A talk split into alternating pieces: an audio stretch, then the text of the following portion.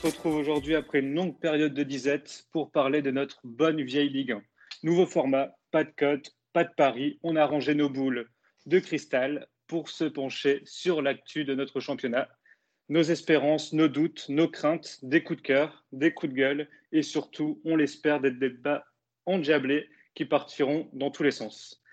Pour cela, j'ai réuni un amoureux de la Ligue 1, Massim, comment vas-tu? Ça va très bien et toi? Oh bah, Toujours, toujours. Hein. Ça fait plaisir de revenir euh, parler de Ligue 1, ça fait très longtemps.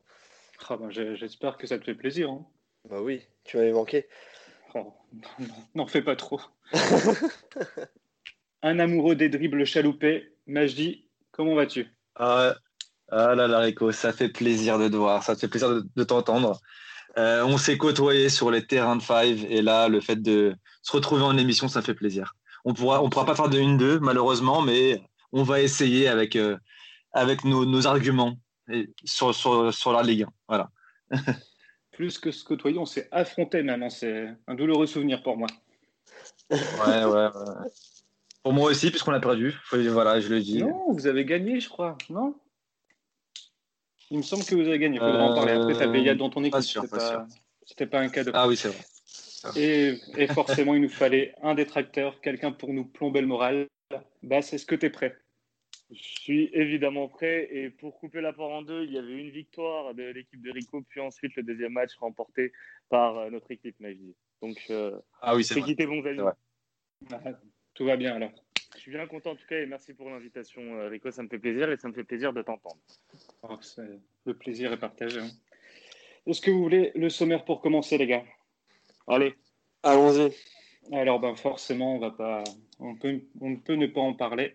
On va parler Covid. Donc, euh, un point général sur l'arrêt du championnat, sur le, sentiment qu'on avait ressenti à l'époque, si on a gardé ce sentiment actuel, si c'est vraiment dramatique, si certains clubs vont pouvoir s'en sortir. Donc, la première partie sera basée sur ça. La deuxième partie, bon, on va parler de, la chaîne Téléfoot. Hein. ça a l'air d'être un, une bonne chose pour, euh, pour les amoureux de la Ligue 1. Est-ce que ça va être une bonne chose pour, euh, pour le public français qui, aime le foot. Ça, c'est notre, notre chose. Et après, on fera un petit, tour de, un petit tour des clubs. On va parler de nos promus, de, des clubs européens euh, qui sont qualifiés donc pour, les, pour les coupes européennes. Et on parlera ensuite de, Marseille et Lyon qui, qui, ont pour moi les deux plus gros chantiers avec Monaco de, de cet été. Enfin, de cet été, de cet automne, du coup. Donc, vous êtes prêts, les gars? Euh, Situation Covid On est prêts. On est prêt, on est prêt. Max, on va commencer par toi du coup. Qu'est-ce que tu penses de, cette, euh, de cet arrêt du championnat? Est-ce que tu penses vraiment qu'il y a des clubs qui vont pas qui vont pas s'en relever? Alors à, l'époque, euh, si on s'en souvient bien, on avait fait une émission là-dessus notamment, on avait pas mal discuté. Moi j'étais euh, de ceux qui étaient favorables à l'arrêt de ce championnat. Il faut s'en souvenir qu'à l'époque, les Pays-Bas avaient arrêté deux jours avant que la Ligue 1 annonce l'arrêt. Ligue 1 était la première et la seule euh, ligue à annoncer, euh, des cinq grands championnats, à annoncer son arrêt, puisque les autres auront continué par la suite. Euh, je trouvais que c'était, vu la situation à l'époque et vu l'évolution de cette maladie, je trouvais que c'était plutôt une bonne chose de ne pas prendre de risques, même s'il y avait de l'argent à perdre. Je pense que c'était la santé avant tout. Il fallait pas s'entêter à vouloir combler un, manque avec ce championnat terminé. Et au final, avec du recul, les mois ont passé, euh, les autres championnats ont repris et pas la Ligue 1.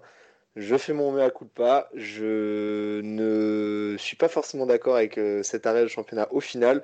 Euh, quand on a vu la condition dans laquelle les autres championnats ont pu reprendre, ont pu finir, comment ça a aussi avantagé notamment les clubs allemands, je parle pour la, la Ligue des Champions. Je pense que cet arrêt de championnat a été fait rapidement, trop rapidement. Et je pense que ce qui aurait été bien, c'est de se concerter avec les autres pays qui étaient dans le même cas que la France. Euh, en termes de maladies, en termes d'infrastructures, etc. Je pense qu'il aurait fallu se concerter avant de prendre une décision seul, parce qu'on a voulu absolument être les premiers à l'époque, absolument euh, dire nous on fait, on fait le bon choix, euh, ça c'est tout typiquement français. L'arrogance, dire on fait le bon choix, vous faites comme vous voulez, mais nous on fait comme ça. Donc à l'époque, oui, j'étais, euh, j'étais pour. Euh, au final, je pense qu'il y aura des mauvaises retombées, mais aussi quelques bonnes. D'accord. Est-ce que tu ne penses pas que ton... la situation peut encore évoluer et que d'ici 5, 6, 7 mois, tu te retrouves à dire ben, finalement c'était la bonne solution? Alors, non, parce que le, le comment le aujourd'hui c'est complètement différent. la période est passée, les championnats sont finis dans les autres euh, dans les autres euh, championnats, quoi. Les, les, les, ligues ont été ont été terminées. Aujourd'hui, on passe carrément à une autre page. C'est un livre, euh, un autre livre complètement, même pas un autre chapitre, c'est un autre livre complètement qui a commencé. Et pour le coup, là, on repart de zéro, tout le monde repart de zéro, les championnats vont reprendre petit à petit, là, à partir du, de mi-septembre, fin septembre. Je pense que vraiment euh, dégager entre guillemets cette, euh, cette période-là de, de, début d'année 2020 à celle actuellement. S'il y a euh, de nouveaux arrêts des championnats, ça sera une autre question. S'il y a de nouveaux confinements un jour ou l'autre, mais là, là, je pense que la situation sera différente. D'accord, donc pour toi, c'était vraiment pas la, la bonne solution. Mais est-ce que tu es d'accord avec ça? Ouais, je suis assez d'accord. Je trouve que ça a été mal géré du, côté, du côté français. Euh, moi, ce qui me dérange, c'est qu'on n'était pas en phase avec tous les autres championnats. Tu l'as bien dit, Maxime. C'est que, euh, bah, à un moment donné, euh, la Ligue 1 s'arrête, ne reprend pas. Au final, elle reprend alors que la Champions League n'est même pas encore terminée. Tu vois, tu as, une équipe comme le PSG qui, qui, qui jouait en finale et au final, tous les autres clubs avaient déjà commencé. Du coup, ça, pose des problèmes sur le rattrapage de, ces matchs-là. Euh, est-ce qu'on est plus avancé euh, aujourd'hui euh, au niveau Covid? Je ne pense pas. Là, tous, les, autres championnats ont préféré euh, attendre un petit peu avant de, reprendre, peut-être pour aussi mieux se préparer. La Ligue 1 a eu un peu le temps, mais est-ce que au final c'est mieux? Je ne sais pas parce que là, quand on voit tous les, joueurs qui ont Covid et, et les règles qui, qui, ont, qui ont été mises en place où à la base c'était quatre joueurs, quatre joueurs qui ont le Covid, et ben on arrête tout. Euh, là, ils sont obligés de revenir, euh, de, de, rétro-pédaler, de revenir en arrière parce que euh, parce que c'est n'importe quoi et que tu n'arriveras jamais à avoir à avoir plus de, de, de, quatre joueurs qui n'ont pas le Covid. Donc bon, c'est pour moi, j'ai l'impression que ça a été il y a des décisions qui ont été prises à la va-vite et que, et que là, bah, on est encore dans le flou, que on passe pour des clowns encore, je ne sais pas. Je suis d'accord avec toi dans le sens où, euh, et c'est aussi à l'image de, des projets de, de, de, nos présidents de, et, de, et de nos clubs, et le gouvernement a fait exactement pareil, c'est que c'était une vision à très court terme. C'était, ben, on, oui, on est, pris de panique suite au Covid, du coup, ben, qu'est-ce qu'on fait? On arrête le championnat, on arrête tout. Ensuite, euh, dès que ça reprend, ben, on, on, pond une règle parce que euh, à court terme, on se dit, bon, c'est bon, les, les clubs sont bien gérés, il n'y aura pas beaucoup de cas on se rend compte qu'à la première journée avec Marseille, ben, c'est une hécatombe, donc on, reporte le match et ensuite on refait une règle deux semaines après. C'est toujours dans le très court terme. Alors, ce qui s'est passé en Allemagne, je pense que c'est toujours le meilleur exemple. en plus de ça. C'est ça. Et en Allemagne, je pense qu'ils ont, ils ont pris le moyen, voire le long terme. Ils se sont dit, bon, on va faire ça, on va gérer ça comme ça. Et au final, ben, tout s'est bien passé. Bass, je pense que tu es plutôt d'accord avec nous, du coup? Bah forcément, et bon, je dirais plutôt que c'est vous qui êtes d'accord avec moi, vu que dès le début, j'étais euh, totalement... Ça commence, à conquérir. Je, je, vais éviter, je vais éviter de paraphraser, sachant que je suis totalement d'accord avec euh, ce, que vous ce que vous avez dit.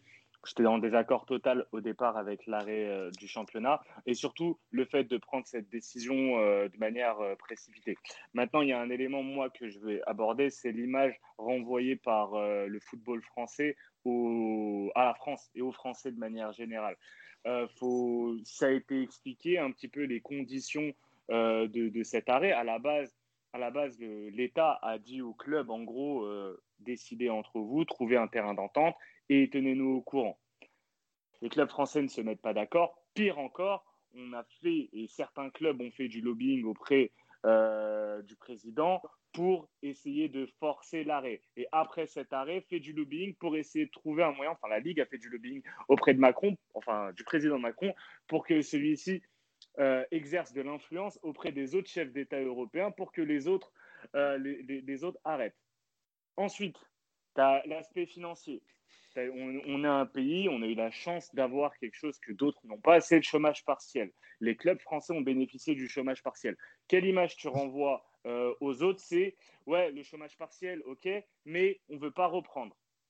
On ne veut pas repartir travailler, alors que toute la France repart travailler.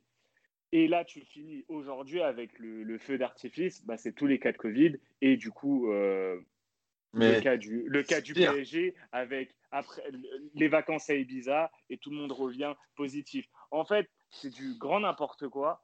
Et, à un moment donné, et moi, moi je ne suis pas comme vous, observateur euh, acharné de la Ligue 1, j'ai pas mal pris de recul par rapport à ce championnat. Mais en fait, en voyant l'image que le championnat renvoie actuellement et qui me renvoie, moi, je, suis désolé d'avoir un petit goût, petit arrière-goût de voyant comment les choses ont été gérées.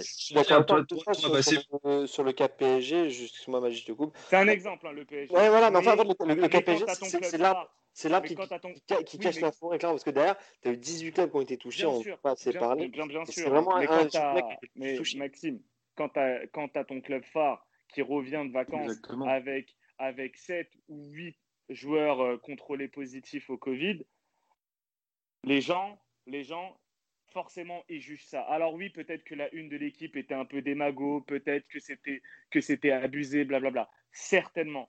Mais c'est c'est euh, ça, ça, ça, relate un sentiment général par rapport par rapport au football français et le PSG en tête. Et franchement, moi je, moi, je me dis juste, mais les gars, mais c'est du foutage de gueule. Pas forcément que le PSG, hein, mais, même les, mais même les autres clubs. Franchement. Et en plus, tu as eu de la chance quand même que tes clubs français, le PSG et Lyon, ont donné une belle image en Ligue des Champions. Tu as, as un club en demi-finale, l'autre qui va jusqu'en finale. Tu as quand même eu les moyens de vibrer. Mais à côté de ça, quand même dégueulasse. Non, et puis c'est de la reprise du championnat le, même week-end que, la finale, euh, c'est abusé dans le sens où euh, déjà d'une, on donne pas de, on donne pas de crédibilité à nos clubs qui sont des champions. En plus de ça, on s'organisait encore dans la précipitation parce qu'il y a les droits de télé, parce qu'il y a de l'argent en jeu, alors que l'argent euh, en jeu avant, on a l'impression qu'ils n'en avaient rien à faire. C'est vraiment n'importe quoi et l'organisation est sans dessus dessous actuellement. Et je sais pas comment, en tout cas en termes d'organisation, la, la, la, LFP va, va, pouvoir mieux s'organiser sur, sur, la suite de la saison? Ça va être compliqué. Ça, ça, ça, fait plaisir d'avoir ta vision. Euh... Ouais, non, j'allais dire, ça fait plaisir d'avoir ta vision, Bassim, euh, depuis, euh, depuis l'Espagne, toi qui, euh, qui viens d'Espagne, d'avoir l'image l'image que la Ligue 1 te renvoie ah non, moi, l'image qu'elle me renvoie. Elle te donne envie de vomir. Elle te donne envie de vomir. J'ai bien compris. Non, un, un, peu, un arrière-goût de vomi. Ne, ne pas pas dit. Excuse-moi. Ah. Excuse-moi. Euh, J'exagère. Euh, non, non, je voulais juste rebondir. Je voulais juste rebondir aussi sur une chose dont on n'a pas parlé, c'est aussi les pertes financières. Euh, parce que euh, parce qu'on a parlé aussi de la santé bah, des joueurs, mais euh, derrière c'est 1,27 milliard d'euros de pertes euh, en chiffre d'affaires pour le foot français, qui, euh, qui emploie environ 30 000 personnes. Ce qui c'est quand même énorme. Et ce qui a poussé les, certains clubs à demander un prêt garanti par, à l'État. Ouais, et, et en fait, en fait c'est là. Dans cette idée d'indécence. Là, là, je comprends pas aussi euh, pourquoi, pourquoi les, tous les autres championnats ont repris et au final, sans trop de, de, de, de, difficultés, même s'il y a eu des cas de Covid, etc. Mais il n'y en a pas plus qu'aujourd'hui. Euh, je comprends pas pourquoi la, la, Ligue 1 euh, seule a, décidé de ne pas reprendre, sachant que justement, en termes, de, euh, en termes financiers, bah, ce pas les plus riches non plus, et, et que bah, les diffuseurs forcément ont arrêté de payer bah, pour les matchs qui n'ont pas été joués. c'est un manque à gagner pour les clubs. qui dit manque à gagner dit moins d'argent pour investir sur des transferts, des arrivées de joueurs alors déjà que la Ligue 1 euh, avait du mal à se fournir euh, à l'étranger ou, euh, ou dans d'autres clubs. donc là, je pense que on va aller chercher dans des centres de formation et on va avoir des, des, nouveaux petits jeunes qui, qui, vont arriver. Mais moi, je comprends pas le fait de. Ça, c'est une bonne chose. Ça, c'est une bonne chose. on va en parler tout à l'heure aussi, avec je pense. Mais, mais vas-y, excuse-moi, je te coupe, euh, peut-être t'as pas fini. Non, non, voilà, j'ai presque fini. Juste, euh, juste, du coup, on va avoir des, des, jeunes joueurs. Mais bon, est-ce que le niveau de la Ligue 1 euh, va être meilleur que les années passées? Je ne sais pas. ça n'est pas très haut. voilà, sachant qu'on a moins d'argent. Et, et je ne comprends pas pourquoi on reprend maintenant, alors que bah, on, le voit, il y a encore plus de cas de Covid. Il y a une recrudescence de, de, de, de cas de Covid en France. Il y a une deuxième vague. Pourquoi on reprend maintenant au pire des moments quoi? Voilà. En, même temps, ça c'est logique qu'il y ait autant de cas au sein du football parce que forcément les mecs étaient en vacances. Donc c'est, hein. en fait c'est même pas étonnant. En, termes généraux, même en France, en France tout court en fait. Maintenant, à un moment tu, tu, poses la question pourquoi? Bah moi, je pense parce que la plupart des dirigeants des clubs français sont incompétents. En fait, t'en as que ça a arrangé. Le premier club que ça a arrangé d'arrêter la saison, c'était l'OM. Ah bah ça, ils l'ont dit. Hein. Seconde place sécurisée, tu avais, avais, le choix. Soit tu perdais l'argent des droits TV restants, soit tu perdais l'argent d'une qualif en Ligue des Champions. Ils se sont dit, bon, on va pas chercher à, entre guillemets, courir deux lièvres à la fois, on va se contenter de ce qu'on a, l'argent de la Ligue des Champions, donc on va tout faire pour que ça s'arrête. Il y a un club qui s'est battu pour que la saison continue, c'est l'OL et, Jean-Michel Aulas. Le problème de Jean-Michel Aulas, c'est que c'était le premier à ouvrir sa bouche à un moment donné et de manière maladroite, lorsqu'il a dit Bon, bah, du coup, euh, vu qu'on ne sait pas comment ça va se passer, bah, je crois qu'on va garder le classement de l'année dernière. Bah, forcément, tout le monde s'est attaqué à lui. Mais sinon, le reste est à plein de clubs que peut-être ça n'arrangeait pas, mais les mecs n'ont absolument rien dit. Ils ont regardé leurs pieds. Et, ça, moi, je comprends pas. Je comprends pas que les mecs se sont pas dit Non, mais attendez, les gars, c'est un peu trop tôt avant de se décider. Regardez ce que font les autres. Bah, venons, on appelle nos voisins allemands. Les Allemands, direct, dès qu'il y a eu le confinement, ça a été les premiers à annoncer Ok, objectif, mais on reprend le championnat. Alors, ils, ont décalé une, voire deux fois max, mais ils se sont dit On doit reprendre le championnat coûte que coûte. Ensuite, tu as eu des Espagnols. Après, les Italiens et les Anglais n'étaient pas sûrs. Mais eux-mêmes se sont rendus compte d'une évidence, c'est qu'ils étaient obligés de reprendre. En France, directement, dès que tu as vu le bordel et personne n'a voulu régler ça, parce que tu as Olas qui a parlé de son, côté, euh, Jacques-Henri Hérault qui a parlé du sien, et personne d'autre. Après, les autres, ils n'ont pas parlé. Euh, euh, Nasser, le, enfin, le président du PSG, s'est contenté de, de, voir ça du côté du diffuseur, c'est-à-dire Bein. Il n'a même pas vu ça du côté président du PSG. Mais sinon, personne n'a rien dit. Et personne ne s'est dit, putain, les gars, il faut quand même qu'on reprenne. Regardez les autres, euh, ils, vont reprendre. T'en as qui se sont battus comme, Toulouse parce qu'ils. Mais Toulouse, ils sont... mais Toulouse, c'était fini. Toulouse, ils sont battus plus pour des clowns qu'autre chose. Voilà, voilà c'est ça. Toulouse s'est battu une fois que la décision de leur descente a été prise. Mais c'est tellement ridicule. Et il vient de là, en fait, le sentiment de, de, de dégoût magique. C'est que, à un moment donné, tu te dis, mais putain, mais les mecs, c'est des incompétents. Les mecs, c'est franchement, c'est des incompétents. Personne n'a cherché à se battre pour son club. Alors qu'un club comme Toulouse, bah, aujourd'hui, on le voit, il est en D2, il fait que perdre. Le club va peut-être, à un moment ou un, sur cette, suite la pente d'une disparition euh, certaine, mais ça ne les dérange pas. Sadran, il a vendu son club à des proprios, euh, à un fonds de pension, je sais pas quoi, euh, américain. Voilà, il s'est débarrassé du club et ça dérange personne. Il était là, il était là juste pour bloquer, il était là juste pour bloquer Ben Yedder pendant je sais pas combien ah d'années là, il m'a saoulé lui aussi. je me demandais quand allait parler de Ben Yedder, au final ça a été plus vite que prévu. il n'a pas pris longtemps putain. non mais après je, suis d'accord avec vous sur le fait que bon, on voit clairement une mauvaise image. Tout à l'heure on parlait de Paris. Forcément il n'y a pas que Paris, il y a Strasbourg, il y a Reims qui ont eu des cas de Covid parce qu'ils n'ont pas Enfin, Strasbourg, ça se que jours était allé, aller dans des bars, tout ça, mais au final, on va retenir quoi? On va retenir que, que Paris, enfin, les joueurs parisiens ont pris des vacances, qu'ils ont demandé un report de match, qu'ils ont demandé un report de match, et en plus, ils sont rentrés avec le Covid.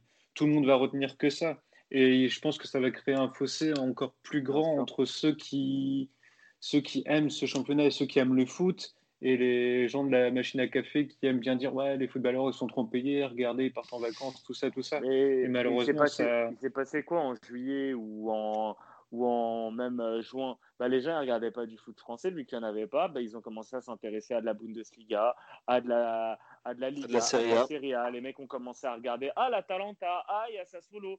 Et, et petit à petit les gens commencent à se dire ah mais merde notre championnat c'est quand même de la merde. Et en plus les mecs c'est des entre c'est des branleurs disons-le clairement, les gens pensent ça. Enfin, les, gens, on va dire, neutres par rapport à la Ligue 1, qui n'ont pas forcément un club de cœur. Parce que forcément, les gens qui suivent euh, leur équipe, euh, les FADA, comme on dit, euh, eux, ils vont, ils vont pas arrêter de suivre la Ligue 1, ils suivent leur club de toute façon. Mais les, neutres, comme dont, dont tu as parlé, Rico, bah, ces gens-là, bah, ils commencent à se désintéresser de plus en plus de, de la Ligue 1. Mais c'est exactement ça. Et pour, pour, pour résumer, moi au début j'étais, comme Max, j'étais, vraiment pour, je me suis dit que c'était la, bonne solution, tout ça. Seulement si, et Bass on en avait parlé, seulement si à la reprise tout était fait à la perfection. si les clubs avaient travaillé avec, euh, avec leurs jeunes en amont pour, euh, pour en faire sortir 3-4, pour justement changer de changer d'état d'esprit, arrêter de recruter des, des, meilleurs buteurs de championnat à la con et, se concentrer sur ce qu'on faisait, parce qu'au final, on a un vivier ouf de joueurs de foot, on a, on a de tout, on a des super gardiens, des super défenseurs, des super euh, milieux. Ça manque un peu de très très bons buteurs, mais en France, on a de tout pour bien former et tout. Et je me suis dit que les dirigeants allaient, allaient, prendre ce virage en se disant Ok, on n'a plus trop d'argent, bon, on va aller voir ce qu'il y a dans nos centres de formation sur, le, sur du moyen terme. Mais je pense que ça, ça ne se fera pas. Le problème, comme vous avez dit tout à l'heure, c'est qu'il y a moins d'argent. Donc, moins d'argent, c'est plus de pression sur les, sur les entraîneurs. Donc, est-ce que les entraîneurs ils vont prendre des risques dans le jeu? Ce sera encore pire parce que en plus cette année avec les droits télé tout ça, c'est pas l'année où on doit descendre clairement. Là, ceux qui vont descendre, ça va être très compliqué pour eux et ça va mettre encore plus de pression sur les joueurs, plus de pression sur ces jeunes joueurs là qui vont jouer, ces deux trois joueurs par club qui vont qui vont devoir jouer par la force des choses. Hein, parce qu'au final, au bout de 2, 3, 4 matchs, s'ils sont pas bons avec la pression qu'on va leur donner, on va plus les voir. Et au final, pour résumer, je pense que c'est. Ouais, ça s'est fait trop rapidement et c'est. Je m'inquiète. Là, je m'inquiète pour notre championnat.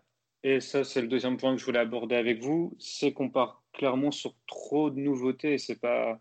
Enfin, c'est pas la, bonne, la bonne année. On a repris, vous le dites, vous l'avez dit tout à l'heure, on a repris le championnat en même temps que la Ligue des Champions. Ça, d'accord, c'est une grosse bêtise, mais surtout avec un diffuseur qui n'était pas encore prêt.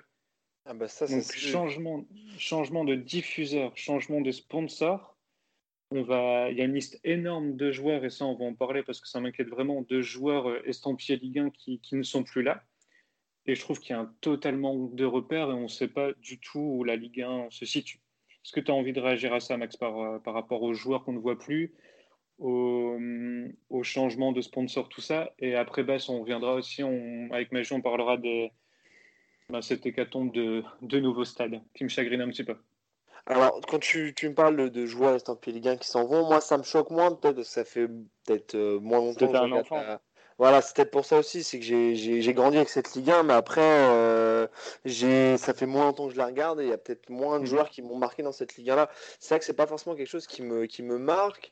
Moi, je, si je retourne la, la situation, c'est dans l'autre sens. Il y a, s'il y a des choses à, à, à se dire oui, c'est une bonne chose, c'est qu'il y a pas mal de jeunes qui vont commencer à émerger, mais est-ce qu'ils vont rester? Ça, On n'a pas leur antenne. C'est vrai que c'est une possibilité de te dire que beaucoup de jeunes risquent de partir encore plus vite parce que là, ils vont, ils vont démarrer encore plus tôt euh, que prévu euh, dans les équipes premières en Ligue 1. Et malheureusement, on va peut-être les laisser partir trop rapidement parce que manque d'argent, parce que, parce que besoin, besoin de fonds. Donc, euh, donc voilà, après, c'est vrai que tu as beaucoup de joueurs qui partent mais, euh, mais pour aller où aussi, il faut, regarder. Nous, on n'arrive pas à les retenir. Et ça, c'est un problème. Et je pense qu'il faut, euh, il faut régler ça. Euh, et ça, c'est ça passe notamment par, par l'image que, que renvoie les Ligue C'est pas en, achetant par exemple des. Moi, c'est ça qui m'a un peu énervé. C'est la, la, fois où Depay arrive, arrive à Lyon. On l'a, on l'a nommé comme une star de la Ligue 1, un mec qui allait redorer l'image de cette Ligue 1, notamment à Lyon. Je suis pas d'accord. Le, joueur n'a absolument pas une carrière euh, extraordinaire et n'a absolument pas euh, de cré... absolument pas crédible euh, pour dire c'est un gros coup de com de là. Cela ça a été très bon à cette époque niveau ça, voilà, il laisse arriver très tôt. c'est ça, mais c'est ce genre, genre de coup de com où des, des, des, bons joueurs, on va dire, viennent en Ligue 1, on les vend comme des stars. et ça, et ça c'est aussi un autre problème, je pense, au niveau de la communication de, de, la Ligue. Mais après, tu vois, moi, je parlais surtout de, de ces joueurs Ligue 1 là, on sait que nos jeunes, nos jeunes dans le pays ont vraiment du mal à s'attacher à cette Ligue 1. Nous, on se situe entre, on va dire, 20 35 ans. On aime le championnat parce qu'on a aimé un club, forcément. Mais il y a aussi ces, comment dire, ces personnes qui ont 40, je entre 40 et 60 ans, qui s'identifiaient au-delà de leur club, à leurs joueurs, et de voir leurs joueurs qui, qui ont plus ou moins toujours été là, partir, ne plus jouer, enfin ne plus jouer en Ligue 1. Et les, pas, je pense pas que ce soit les jeunes qui, les, qui vont les faire rester. Je pense que ces gens-là, au bout de 3-4 ans, quand ils vont voir des jeunes arriver, partir au bout de 2 ans, je suis pas sûr que ce soit des gens qui, qui restent au stade malgré tout. C'est pas des ultras, c'est pas des mecs qui vont mettre l'ambiance en tribune. Je pense qu'à terme, c'est des mecs qui n'emmèneront plus leurs enfants au stade et des mecs qui regarderont de temps en temps le football à la télé, c'est tout. Je suis totalement d'accord avec toi, Rico, et et tu as, le double parallèle parce que tu as d'un côté les, les, les, vieux dinosaures du championnat qui, qui, partent, et tu parlais des jeunes, mais cet été, c'est notamment l'été où tu as eu les cas euh, Kouassi au PSG, Liadji à l'OM, où tu te rends compte que bah, bah forcément n'importe quelle euh, personne va avoir la réaction un peu du vieux con, bah, regardez les jeunes, je sais pas quoi, ils s'en foutent du club, ils n'ont pas l'amour du maillot, bref. Et, et, et ça crée du coup cette distance qui va être encore plus grosse entre le championnat et une catégorie des, passionnés de football et je pense que bah, nous, on ne va pas tarder à faire partie de cette catégorie, ou en tout cas, moi, j'en fais partie. Mais, mais les, plus de 40 ans, c'est certain. Surtout si tu changes leur réflexe, c'est-à-dire qu'avant, ils avaient leur petit match euh, le dimanche à, le dimanche à 21h sur Canal. Ils ne l'auront plus. Bon, bah tant pis. Hein. Ils vont pas aller s'abonner sur une autre chaîne pour aller le voir. Hein. C'est ça. Et je pense aussi au, au match de, du samedi et du, du match de Trésor. C'est peut-être une chose, on est arrivé là. Mais euh, dans une Ligue 1 qui est en plein, enfin je veux dire qui est, qui en pleine incertitude, ils ont besoin de, avant d'aller chercher des nouveaux fans, de, de, faire en sorte que les leurs restent. Et je suis pas sûr que des matchs euh, à 13h, à 15h, comme moi je suis footballeur amateur le dimanche, ben c'est l'angoisse pour moi. Tu peux pas, tu peux pas ni regarder ton club en déplacement, ni aller le voir. Et, ça, après, de toute façon, les horaires des matchs. et, dans tous les pays, ça c'est un bordel. Hein. Franchement. Non, mais ça, c'est... Et, qui va raser. Euh... Ouais, en fait, on, non, non, j'allais juste dire, en fait, on, va, on, s'adapte au marché euh, chinois ou asiatique, quoi. Mm. On essaye de, de, vendre des matchs là-bas, alors que euh, au final, nous-mêmes, on, ne peut même pas la regarder. On n'est peut-être même pas disponible pour aller voir au stade. Et euh, moi, regarder un match en rediffusion, ça m'intéresse pas, quoi. Et, ce qui m'inquiète aussi, c'est que euh, là, maintenant, euh, à cause du Covid, ben, tu as, la jauge à 5000 ou qui va varier selon les clubs. Mais du coup, tu as beaucoup de personnes qui, de base, étaient abonnées alors, euh, au, stade et qui maintenant ne vont plus aller au stade. Dans le tas, tu as des gens que ça va créer un manque et tout et qui vont, auront très vite envie de reprendre. Je pense qu'il y en a, ça va totalement changer leur, leur routine. Et ils vont limite se dire, bah tant mieux, hein, c'est une dépense en moins. Et qu'est-ce que je vais aller me faire chier à libre. Mm. Bah ouais, hein. j'ai appris à faire autre chose. Bah, maintenant, je fais du bricolage le dimanche, je vais plus au stade. Bah, c'est bien. Donc euh, là aussi, le même réflexe que par rapport à la télé, le stade, et déjà que le, parfois les matchs de Ligue 1 font un peu pitié au niveau de l'affluence, j'ai très peur qu'à la reprise, ah, j'ai très peur de voir pas mal de, tribunes vides. Hein.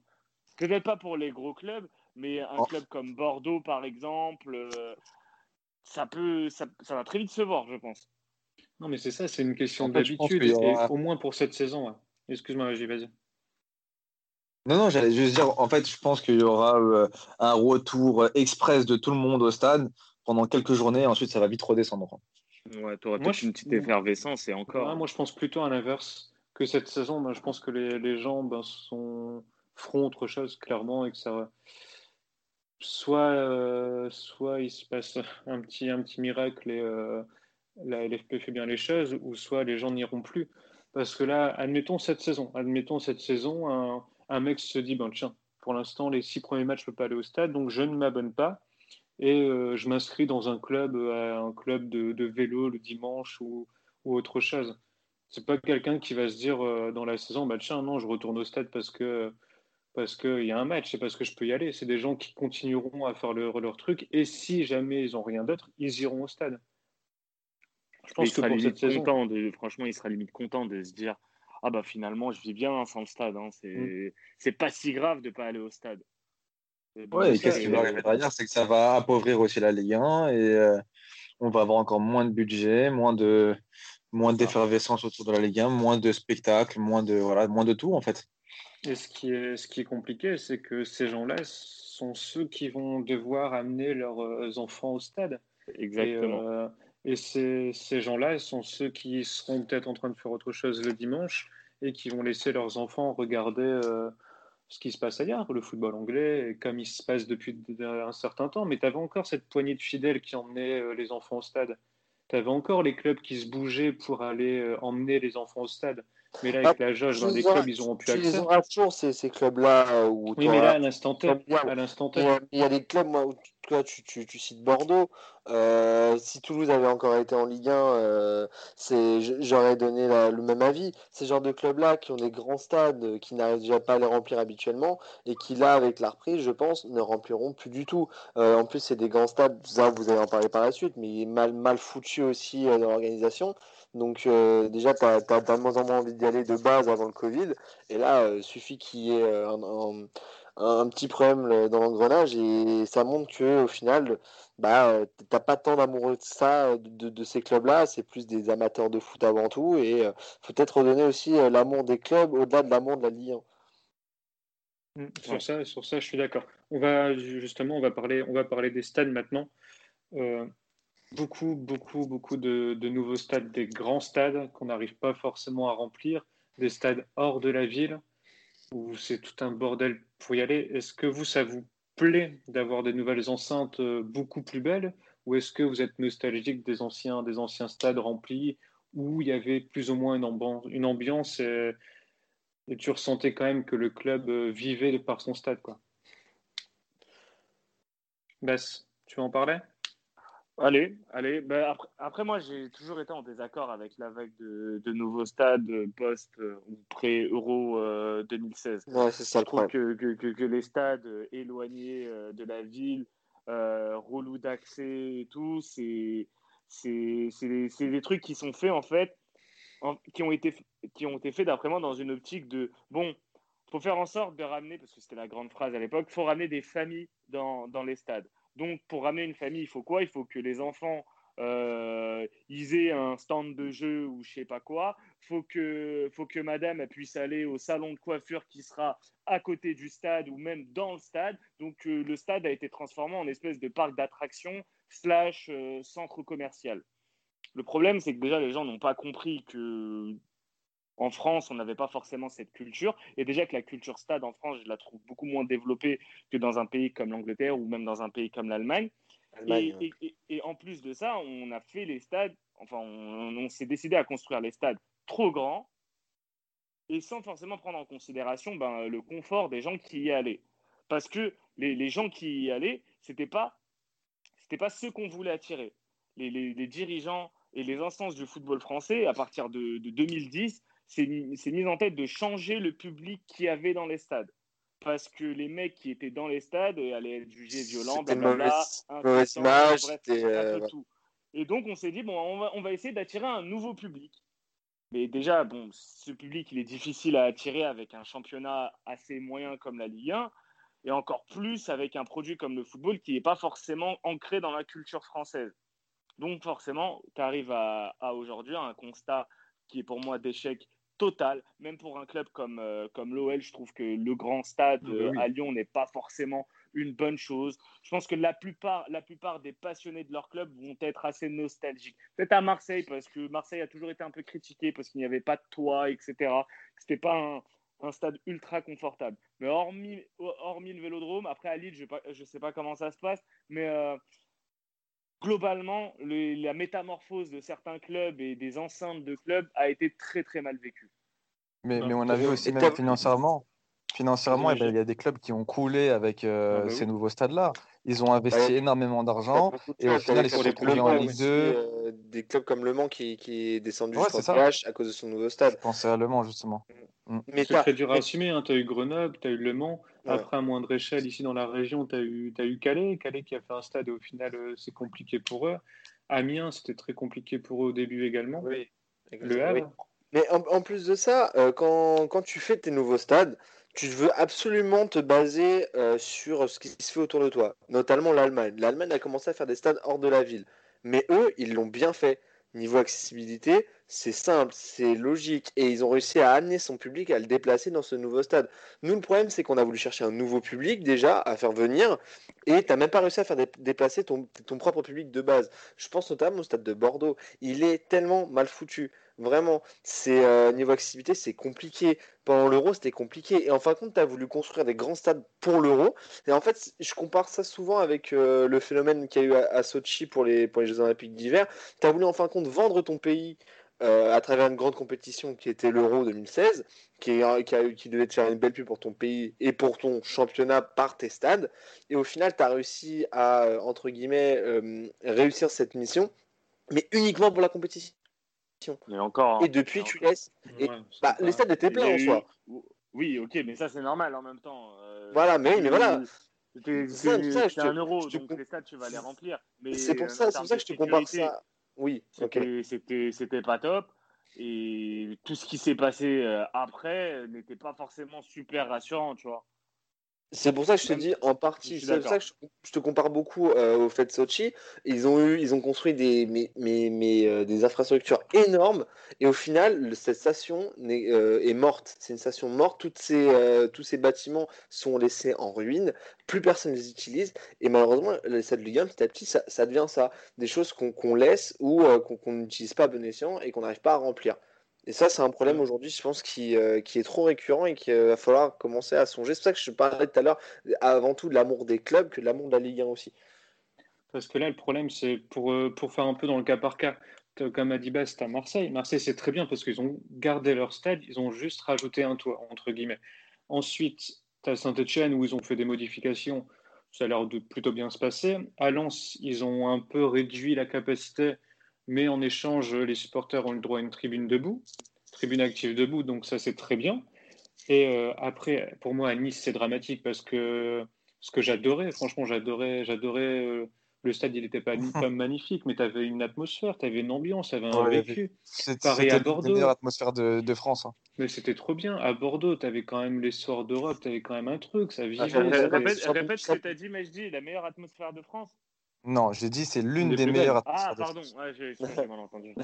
un peu quand même. Hein. Et après, après, à Lille, on a ce partage parce que oui, il y a eu un nouveau stade, mais c'était après huit années ou six années passées au Stadium Nord, qui était un stade des plus pourris. Euh, des plus pourris de la Ligue 1 et merci à Ajaccio d'être venu de temps en temps pour, euh, pour euh, récupérer ce titre mais hmm.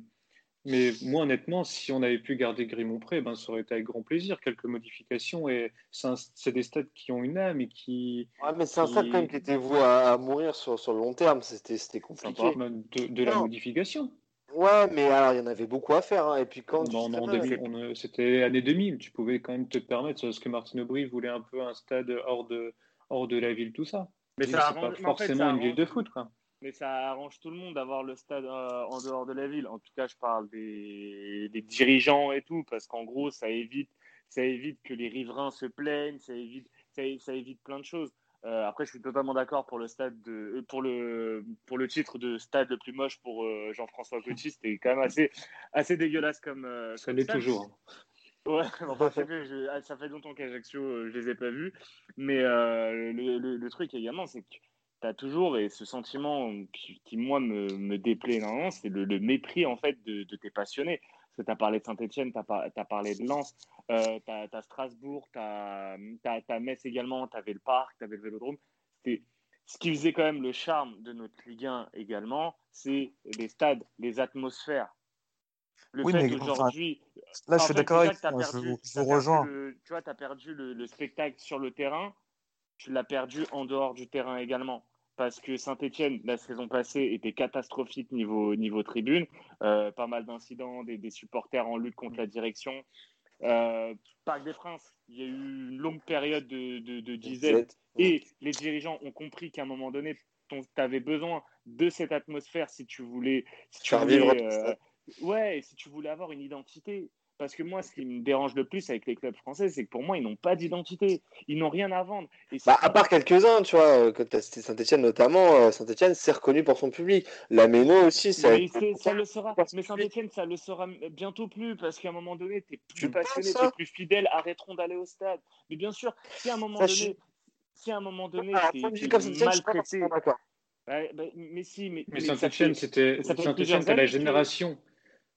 Saint-Etienne, c'était un élan de, euh, par rapport aux années platine, tout ça, et ça s'explique forcément. ces gens-là n'iront plus au stade. Maxime, ça fait, plusieurs, ça fait plusieurs années que les, les, Magic Fans sont souvent en grève, que les Green Angels également. Mm. Euh, ça arrive très souvent. euh, tu demandes à n'importe quel fan de Saint-Etienne, il va dire les meilleures années à Geoffroy Guichard, c'était 2000, 2001, 2002. la Ligue 2, c'était top. Mais depuis, mais ça va, ça, va de pire en pire. Et, ça, et, l'élément dont, dont, Rico parlait, ce qui est le plus important pour moi pour un championnat et pour la transmission de la passion, c'est le père qui envoie, qui, qui, qui, emmène son petit euh, au stade ou sa petite même. Et ça, tu l'auras bientôt plus parce que si tu n'as pas de spectacle sur le terrain, si en plus de ça, tu as des tribunes quasi mortes, mais pourquoi je vais, euh, pourquoi je vais emmener mon fils euh, au stade personnellement? Mais pourquoi? plus rien. Mais je suis, moi je suis d'accord avec vous. je suis d'accord avec ce que vous avez dit sur l'âme des stades et l'atmosphère, l'histoire des stades, etc. Mais comment eh ben, la transition s'est faite en Allemagne? Comment ça se fait qu'il il y a eu beaucoup, beaucoup de nouveaux stades qui sont arrivés et à chaque fois, eh ben, tu as, quand même ce public qui est resté? Alors oui, ok, tu as la mentalité allemande, mais qu'est-ce qui a fait en fait que, la transition se fasse bien en fait Les instances ont fait intelligemment. Ils n'ont pas, fait des, ont pas non plus fait des stades beaucoup, beaucoup, beaucoup, beaucoup plus grands. Là, déjà, tu galères à remplir tes petits stades et t'en fais des grands. T'imagines? Rien qu'à Lille, c'est passé sur une sur, je crois que c'était 18 000 au Stadium, tu passes à 50 000. Tu as le tarif, C'est démesuré. Oui, ça, ça a été mal géré, ça a été mal géré, quoi. Tu as, les relations et toute l'organisation autour du match. Euh, faut, ce qui est dans le football allemand, tu as une culture déjà stade qui est beaucoup plus forte qu'en France. Euh, les stades sont généralement pleins, même dans les divisions inférieures des deux, et il y a des trois. L'alcool est, également. Et euh, tu as, aussi, aussi les déplacements. À partir du moment où ton parcage est rempli, tu sais qu'il y a, quelque, il y a une certaine animosité, une certaine compétition entre le public qui reçoit et les fans, et les fans adverses, tu vois. Ça n'a pas été méprisé. Euh, en France, ça fait quand même cinq ans qu'il y a des lois qui, empêchent euh, euh, les, supporters de se déplacer librement. C'est un tout. C'est un tout qui a créé une scission entre les clubs les, plus, les supporters les plus fidèles, les instances dirigeantes et les, et les pouvoirs publics. Tu as, une scission entre tous ces éléments. Et tu as des clubs qui l'ont subi et qui vont continuer de le subir. Et Saint-Etienne, Maxime, en fait partie. Le nombre de matchs, parce que forcément, Saint-Etienne, un jour de derby et tout, tu vas voir, tu vas te dire, ah, putain, ça, ça vit toujours et tout. Mais tu regardes les matchs de, de merde euh, contre des, des, clubs inintéressants, bah, tu n'as quasiment pas d'ambiance à Geoffroy Guichard. Aujourd'hui, oui, non, mais je suis... ce, qui est, ce, qui est, dérangeant et ce qui me dérange quand même le plus, c'est que euh, tu as l'impression qu'aussi dans les petits clubs, enfin vraiment dans les petits clubs, ils se déplacent pour voir les grosses équipes. Et c'est de ah. pire en pire. C'est de pire en pire. Tu as trop d'écart entre euh, un, un, match. Je vais prendre un exemple tout bête Metz-Brest. Tu vas prendre ce match-là, peut-être pas à Metz, mais on va dire à Brest tu auras moins de passion alors que c'est des matchs où ton équipe a besoin de toi, où c'est les matchs les plus importants, concurrents directs, tout ça. Mais au final, tu vas avoir des gars venir pour, euh, pour voir Marseille, le PSG, pour voir Lyon. Et ça, c'est de plus en plus problématique. Dans les autres pays, enfin, notamment en Allemagne, les gens se déplacent pour voir leur équipe. Ils ne se déplacent pas pour voir l'équipe, euh, qui se déplace. Ça n'a aucun sens. Ça n'a vraiment aucun sens. Ou alors tu viens pour voir les gros matchs, mais pour supporter ton équipe. Vous voyez ce que je veux dire? Pour moi, c'est un gros problème. C'est un très très gros problème. Et pour moi, c'est que le début. Oui, Franchement, bah, je, pense vraiment que pour les générations futures, ça va être très compliqué d'inculquer une certaine passion pour un club euh, français. Surtout aujourd'hui, parce que ce qui nous a servi également à ma génération, à Majdi et, et toi, Rico, c'est quand même que euh, à 10 piges, c'était très compliqué de regarder le championnat espagnol, le championnat italien. Euh, maintenant, c'est très facile. Et c'est pas cher. Et ben voilà, euh, tu, m'as fait mettre en, la transition. Bah, on va clore ce premier chapitre. Hein. Je pense qu'on est. C'est un, métier, Rico. Beaucoup, beaucoup de choses. c'est beau. Et là, on va parler du coup de, bah, de la chaîne, hein, de cette nouvelle chaîne Téléfoot. Donc, une chaîne qui ne parle que de Ligue 1 pour le moment. Est-ce que ça vous effraie? Est-ce que vous êtes emballé par cette chaîne? Magie Est-ce que tu es impatient de, de la découvrir? Ouais, cette chaîne m'emballe. En fait, le casting m'emballe. Euh, il y a pas mal de, de, euh, de, journalistes et de commentateurs qui viennent d'autres chaînes, donc, euh, donc forcément, ça donne envie. Maintenant, je vais pas vous mentir que le prix me repousse aussi beaucoup. Hein. Euh, quand je vois le prix de, euh, de, d'une chaîne télé, je me dis que enfin, je préfère largement euh, bon, prendre un bip. Est-ce que tu as, les tarifs, magiques pour nous parler du prix? Et, pourtant, Majdi est le plus fortuné au sein des actifs. Oh. Lui-même ne, se bouge pas avec ses coudes. non, mais là, là on, part, on, part, on part déjà sur une offre mobile donc à 14,90€ pour regarder que de la Ligue 1. Donc c'est-à-dire que même quand la Ligue des Champions va arriver, cette offre-là ne ah, marchera que pour la Ligue 1.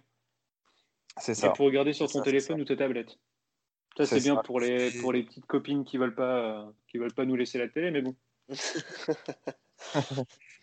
ouais, mais, mais pour les passionnés de football, euh, forcément, tu as envie de regarder un match sur une grande télé et c'est pas pas adapté quoi, moi je trouve. Et, euh, après, tu as une offre aussi à 30 euros à peu près, avec Netflix inclus dedans. Mais euh, ça fait quand même, si, si tu comptes bien, ça fait quand même 18 euros la chaîne. Quoi. Donc, c'est ça. Est-ce que, vous savez, j'ai pas eu le temps de me renseigner, mais est-ce que vous savez s'il y a une autre, un autre pays qui fait ça, de mélanger du foot avec d'autres offres Enfin, Canal le faisait, c'était foot, cinéma, tout ça, on est d'accord. Mais de vendre sur championnat seul avec une offre comme ça, une offre euh, qui nous permet de voir des films, des séries, tout ça Peut-être que l'Angleterre le fait en premier. Avec je crois qu'il y a des clubs qui le font, enfin il y a des championnats qui le font avec Amazon, mais je suis pas sûr. Je crois, je crois que la première, je crois qu'en Angleterre ils le font ça. D'accord. Non, c'est ce que je me demandais si c'était un aveu de faiblesse que de poser ça à côté parce qu'on n'est pas sûr de notre championnat ou si ça se faisait déjà. C'est du, du, marketing. clairement. Hein. C'est une faiblesse pour, pour en cacher euh, une autre. Après, moi, je pense que cette, cette jeune chaîne, malheureusement, va avoir un, gros problème aussi euh, au-delà de son prix. C'est un ras-le-bol euh, général des gens de niveau de prendre de nouveaux abonnements. encore un tu dis que ta Ligue 1 ne fait que euh, se balancer entre euh, Canal, Bein, puis maintenant euh, Téléfoot, c'est un peu le même ressenti. Comment? RMC aussi RMC aussi. Bah, la Ligue 1 n'a jamais été sur RMC. Ah oui, toi tu. Oui, non, je parle, je parle, uniquement de la Ligue 1, donc non, j'ai même pas parlé du reste. Donc là, je parle uniquement de la Ligue 1. Qui... en général, hein, c'est juste une émission Ligue 1, bah, je dis. Hein. On parle Ligue 1 ici. Hein. Dis-le, Magic, t'as envie de parler du championnat européen, dis-le. non, mais voilà, je pense que les gens, déjà, déjà tu vas avoir euh, affaire à des gens qui vont en avoir marre, des euh, jeunes qui vont pas forcément avoir les moyens de se payer cette chaîne-là, d'autant plus. Donc, déjà, tu vas avoir du mal à avoir euh, des, des anciens fervents de la Ligue 1, tu vas avoir du mal à les garder. Et des jeunes, tu vas pas forcément les attirer. Et en plus de ça, cette chaîne, moi, je donne mon avis, je suis pas fan du tout. Tu me parles du casting journaliste, ok, très bien. Moi, je te parle du casting consultant. Euh, c'est mou, c'est lent, ça manque de rythme, euh, ça te donne pas envie de regarder. Malheureusement, ils ont voulu faire. Alors moi, j'en ai parlé avec, euh, avec par exemple avec, mon père, qui lui est d'une génération plus, plus avancée, qui lui a connu l'époque Canal quand c'est arrivé. Et moi, j'ai dit, ouais, malheureusement, les consultants arrivés sur Téléfoot, c'est que des jeunes retraités du foot. je parle de Nivet, je parle de Bonne-Mère, je parle de Jalais, même, même d'Abriel. Bon, lui a un peu plus d'expérience dans le journaliste quand même. Euh, et, ça fait un peu plus longtemps qu'il est retraité. Mais voilà, c'est que des consultants qui viennent d'arriver dans ce milieu-là, qui ne connaissent absolument pas ce que c'est que le journalisme et qui ne connaissent pas du tout ou trop peu. Anciens, ils sont interrogés par des anciens. Mais franchement, euh, bah, bah, bah, regarde les émissions, parce que moi, moi, moi j'ai regardé une émission. Il y a tu t'endors. Je te promets, tu t'endors. Ils n'ont pas de rythme. Quand tu as un dialogue entre Bonne Mère et Jalais, mais waouh, c'est. Euh, un peu de respect pour Mathieu Bonne Mère. Non, mais moi. Non, et, pour Christophe Jallet également. Jallet, pas le droit, mais pas Bonne Mère. Attends, attends, attends. C'est des garçons que j'adorais sur le terrain, mais je suis désolé, actuellement, après, peut-être qu'ils vont, ils vont. Comme disait mon père, j'ai fait, voilà, enfin voilà, j'ai fait ce rapprochement-là. Il m'a dit, à l'époque de Canal, c'était la même chose. C'était que des mecs qui venaient tout juste d'être euh, d'être traités. Au début, ça manque un peu de rythme et ça s'est fait par la suite. Ok, je veux bien, sauf que Canal, ça a euh, 30 ans. Aujourd'hui, Téléfoot, euh, on ne sait même pas si dans deux ans ça existera encore. Oui, mais ça, c'est comme tous les diffuseurs actuels. ouais, mais là, voilà, mais je non, pense que tu auras de plus en plus de nouvelles personnes qui vont, qui vont tenter d'investir sur le foot, tout ça. Euh, je pense que tu un diffuseur qui dure 40 ans. Après, franchement, c'est pas comme si. C'est pas comme si avant euh, ces dernières années et tout, tu avais euh, un casting exceptionnel qui allait parler de Ligue 1. tu as toujours eu tu as toujours eu, je vais un peu mal m'exprimer, mais tu as toujours eu du, déchet sur qui va parler du championnat. À commencer sur Canal avec euh, certains commentateurs où, tu, où franchement, ils étaient plus agaçants à écouter que, que, que pertinents. Tu tailles des costards, là. Tu tailles des costards, là. Ah, de toute façon, je, suis... je m'en fous, hein, c'est votre émission, c'est pas la mienne. Hein. Moi, je suis non, mais t'as le droit, on t'autorise.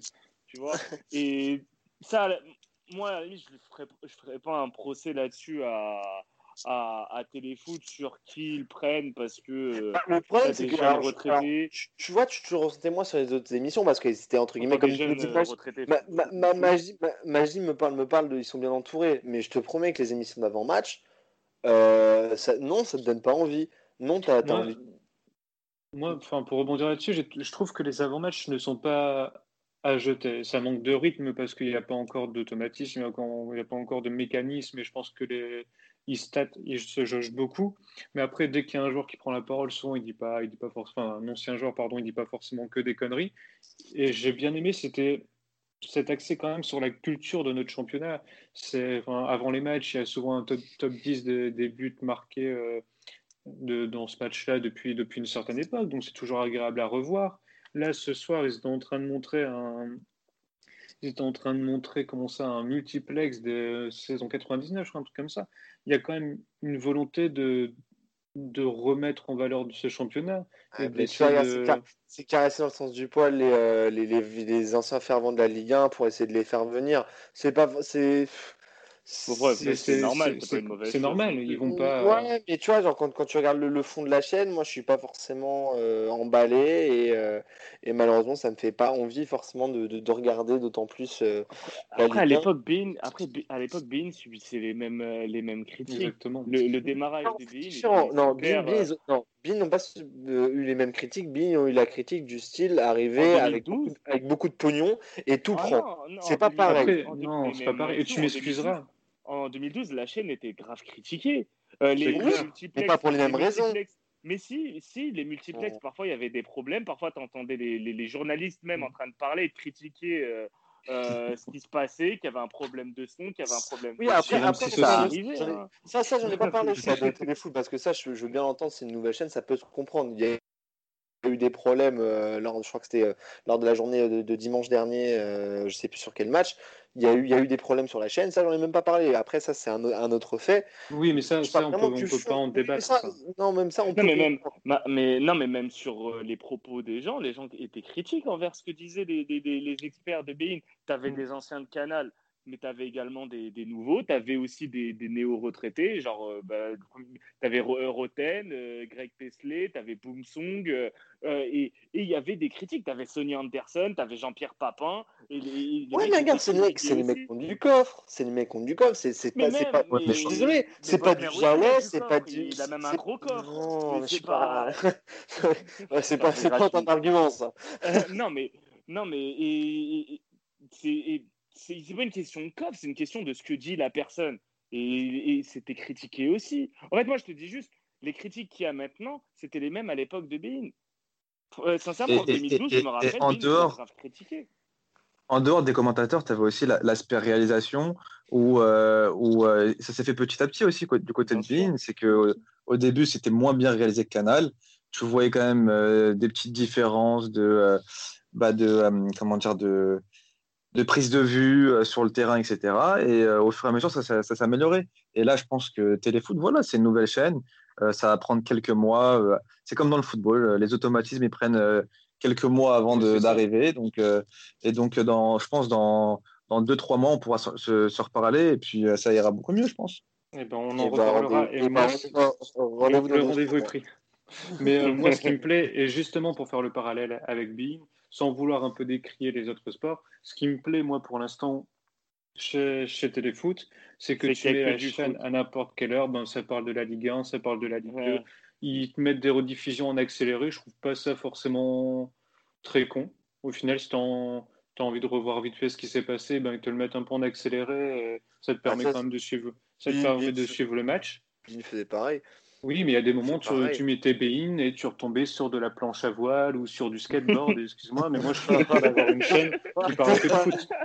Non, non, non, non, non, non arrête. Si, sur Bein, avais tout, tu, tu, retombais sur un match de, de, championnat, de championnat allemand au handball, je m'en fous. Sur du poney, sur du poney, tu retombais. Non, mais sérieux, Là-dessus, il, a raison. RMC, pas trop. La RMC 1, ça reste quand même globalement du foot. Mais, euh, sur Bean, non, t'avais de tout. Je pense que là, c'est une chance. c'est bien sport aussi. Je pense que cette chance, elle arrive un peu trop tard. Vraiment, je pense que. En fait, le problème, le je pense que Téléfoot subit en partie euh, les conséquences de l'arrêt du championnat le, et toute cette transition. Et en plus de ça. c'est pour ça aussi que le PSG ouais, C'est une chaîne qui a été dans la précipitation aussi, il ne faut pas se mentir. Euh, tu as eu l'annonce de l'arrivée de Téléfoot, la vraie chaîne Téléfoot, pas une chaîne dit Media Pro. Euh, tu l'as eu, tu l'as eu tardivement aussi. Mais c'est pour ça qu'il faut aussi laisser du temps. Et pour l'instant, non, mais je veux bien laisser Moi, moi ce qu'ils font, c'est plutôt, plutôt, honnête. Moi, ça m'emballe pas. Pour le moment, ça m'emballe Moi, ce qui me dérange, je vais, vous, je, je vais vous dire ce qui me dérange. Moi, je suis un peu une, je suis un peu une pince. Ça, ça, ça, je suis une pince. Ça me dérange, moi, de d'aller piocher. généreux. Bah, arrête. D'aller piocher dans le portefeuille. Arrête. Tout le monde arrête, gros. Arrête, Bassi. Euh, ça me dérange de piocher dans mon portefeuille pour euh, mettre de l'argent sur Beansport, sur Canal et sur maintenant Téléfoot. Et sachant que si tu as envie de regarder euh, d'autres championnats, tu as RMC aussi. Donc moi, ça me dérange. Et, et, et, tous les ans ou tous les deux ans, tu vas avoir un nouveau diffuseur. Ah oui, moi j'ai la Champions League, moi j'ai l'Europa League, moi j'ai. Non, c'est pas possible. En parlant de Ligue des Champions, Ligue des Champions, Téléfoot va quand même la récupérer. Ouais, mais à quel prix? Ouais, mais, Et pour un an. Et, seulement pour un an. Pas tous les matchs, hein, je crois. Hein. 25,90€ pour, euh, pour la Ligue 1 plus la Ligue des ah, Champions. Wow, c'est super cher. C'est cher. Et, et ah, pour ajouter juste un truc par rapport à ça, avant qu'on reparle des, de, des clubs, euh, ce qui me chagrine dans cette offre mobile qui est la moins chère à 14,90€, c'est que le jeune maintenant, quand il regarde les matchs, il fait quoi en même temps? Il va tweeter, il regarde euh, ses réseaux, il fait plein de trucs en même temps. Et si tu mets déjà ton match sur ton téléphone, ça t'enlève une partie aussi du plaisir. Plus personne, enfin je parle des, plus jeunes ou même des moins de 40 ans, je pense, plus personne regarde le match sans toucher à son téléphone. C'est très compliqué. Tout le monde a envie de tweeter, de réagir, d'interagir, de parler avec ses potes. Tout le monde a des groupes de discussion, SMS, foot, tout ça. Si tu regardes déjà ton match de Ligue 1 sur ton mobile, je pense que tu, tu coupes très vite si tu n'es pas supporter du club. Je ne sais pas si vous êtes d'accord avec ça. Ouais, si, je suis d'accord. Je suis d'accord. Et je, pense que, et je pense que Majdi en, a tellement marre qu'il va, commencer à vendre des petits boîtiers pour regarder le téléfoot à la maison. non, non, non, non jamais la vie. Moi, je, pas ça dans, mon, dans mon émission, monsieur. Il, il a déjà vendu pire que ça. De non, non, non, je ne suis pas fournisseur, je suis juste acheteur. Je profite je profite de cette solution-là. Maintenant, est-ce que euh, c'est une solution pérenne? Je ne pense pas. Mais bon. Eh ben, on va clore ce, débat. De toute façon, on a un rendez-vous pris dans 2-3 mois pour, euh, pour faire un bilan sur la chaîne. On va voir si Max est un peu plus généreux avec eux et si, si Majdi est tombé amoureux de, de téléfoot. On va faire un petit tour, pour finir, un petit tour des clubs on va parler de, ben, de nos, clubs promus, hein, de nos deux nouveaux arrivés à qui le Covid a aussi bien profité. Il y avait, je crois, deux points d'écart euh, entre les quatre premiers et deux, euh, les, deux premiers, les deux premiers sont montés. Est-ce que vous voulez faire un petit point sur, sur Lorient? Est-ce que vous êtes renseigné ce qui se passait cet été, tout ça? Est-ce que ça vous hype ou pas du tout? Ouais, ouais, ouais, moi je suis, euh, je suis chaud de pas de Lorient. Là, je, là, je parlais déjà du, début, entre guillemets, euh, dans, le grand bain de la Ligue 1, même s'ils connaissaient déjà. C'était plutôt mmh encourageant notamment face à Strasbourg. On sait qu'ils sont descendus en 2017. Euh, contrairement à quelques anciens clubs iconiques de la Ligue 1 comme Auxerre, Lens ou, Sochaux, Lorient a su remonter rapidement, a su vraiment mettre un projet en place. Au début, dans un premier temps, ça n'a pas très bien marché, notamment avec Landreau. Euh, au final, ils ont su très vite rebondir pour euh, aller chercher une montée rapide dans, l'élite. Euh, on a un mélange, je trouve, au niveau d'effectifs qui, qui, est assez, qui, qui, peu homogène entre les jeunes joueurs du club et, les plus vieux. Il y, a, il y, a, toujours des anciens qui sont, qui sont là. peu de départ. Hein. non, non, franchement, non, non, en soi, l'effectif est assez complet, mais je trouve qu'il n'y a pas assez d'expérience, ou, du, ou du moins l'expérience que tu as, euh, est trop ancienne. Je parle, je parle notamment de Lemoine, euh, de Marvos, c'est des joueurs qui sont trop vieux, malheureusement euh, pour eux. Comment? Ah, mais c'est l'expérience. Ouais, mais là, là, je pense que c'est un trop. Tu vois, genre, là, c'est des joueurs qui, malheureusement, ils n'auront pas le coffre pour moi de, de, faire une, voire deux saisons complètes avec Lorient. Il y a, il y a non, mais ça permet d'accompagner quand même. Ça permet d'accompagner aussi les prochaines. T'as Morel en défense, tu as Fabien Lemoine et puis tu as, Marvo. Un, peu sur toutes les aussi qui arrivait euh, pour mettre un peu d'expérience. Oui, voilà, non, mais en fait, je veux dire que euh, c'est des joueurs qui vont accompagner dans le vestiaire peut-être, mais sur le terrain beaucoup moins. Et euh, après, tu vois, malheureusement aussi, c'est ça que je trouve, il y, a, des jeunes qui sont issus du club, ça, il y en a, mais il y a des joueurs également qui ont une, expérience de Ligue 1 qui est plutôt ratée. Je pense notamment à, à Bozok qui, qui, fait partie de, de, cet effectif-là, qui a complètement raté sa saison avec. avec oui, bah, une, voilà, une, saison Une demi-saison en plus. Oui, voilà, mais enfin, une, saison, une saison, et cette année à Lorient, ça s'est plutôt bien passé. Voilà, enfin, en fin de compte, ce que je veux dire, c'est que dans, dans cette équipe-là, les joueurs qui ont de l'expérience en Ligue 1 sont pour moi trop vieux, et ceux qui ont une expérience légère, euh, ces expériences-là sont plutôt ratées. Après, euh, voilà, il faut, faut, faut, voir à la longueur, mais moi j'ai peur que cette équipe-là, qui est pourtant plutôt bien partie, euh, c'est typiquement le genre d'équipe qui va jouer le maintien en fin de saison, parce qu'ils vont s'essouffler rapidement après Noël. Moi, c'est ce que ce que me dégage un qu'il y a quand même de l'ambition dans leur. Ils viennent quand même avec de l'ambition dans leur projet. Euh, je suis pas sûr que ce soit une, équipe qui a justement envie de subir et de jouer le maintien. Ils ont quand même acheté le meilleur attaquant de Ligue 2 avec Rebic 9 millions d'euros. C'est quand même que tu viens, t'as investi, t'as pas envie de subir. 17 buts l'an dernier sur une demi-saison en Ligue 2.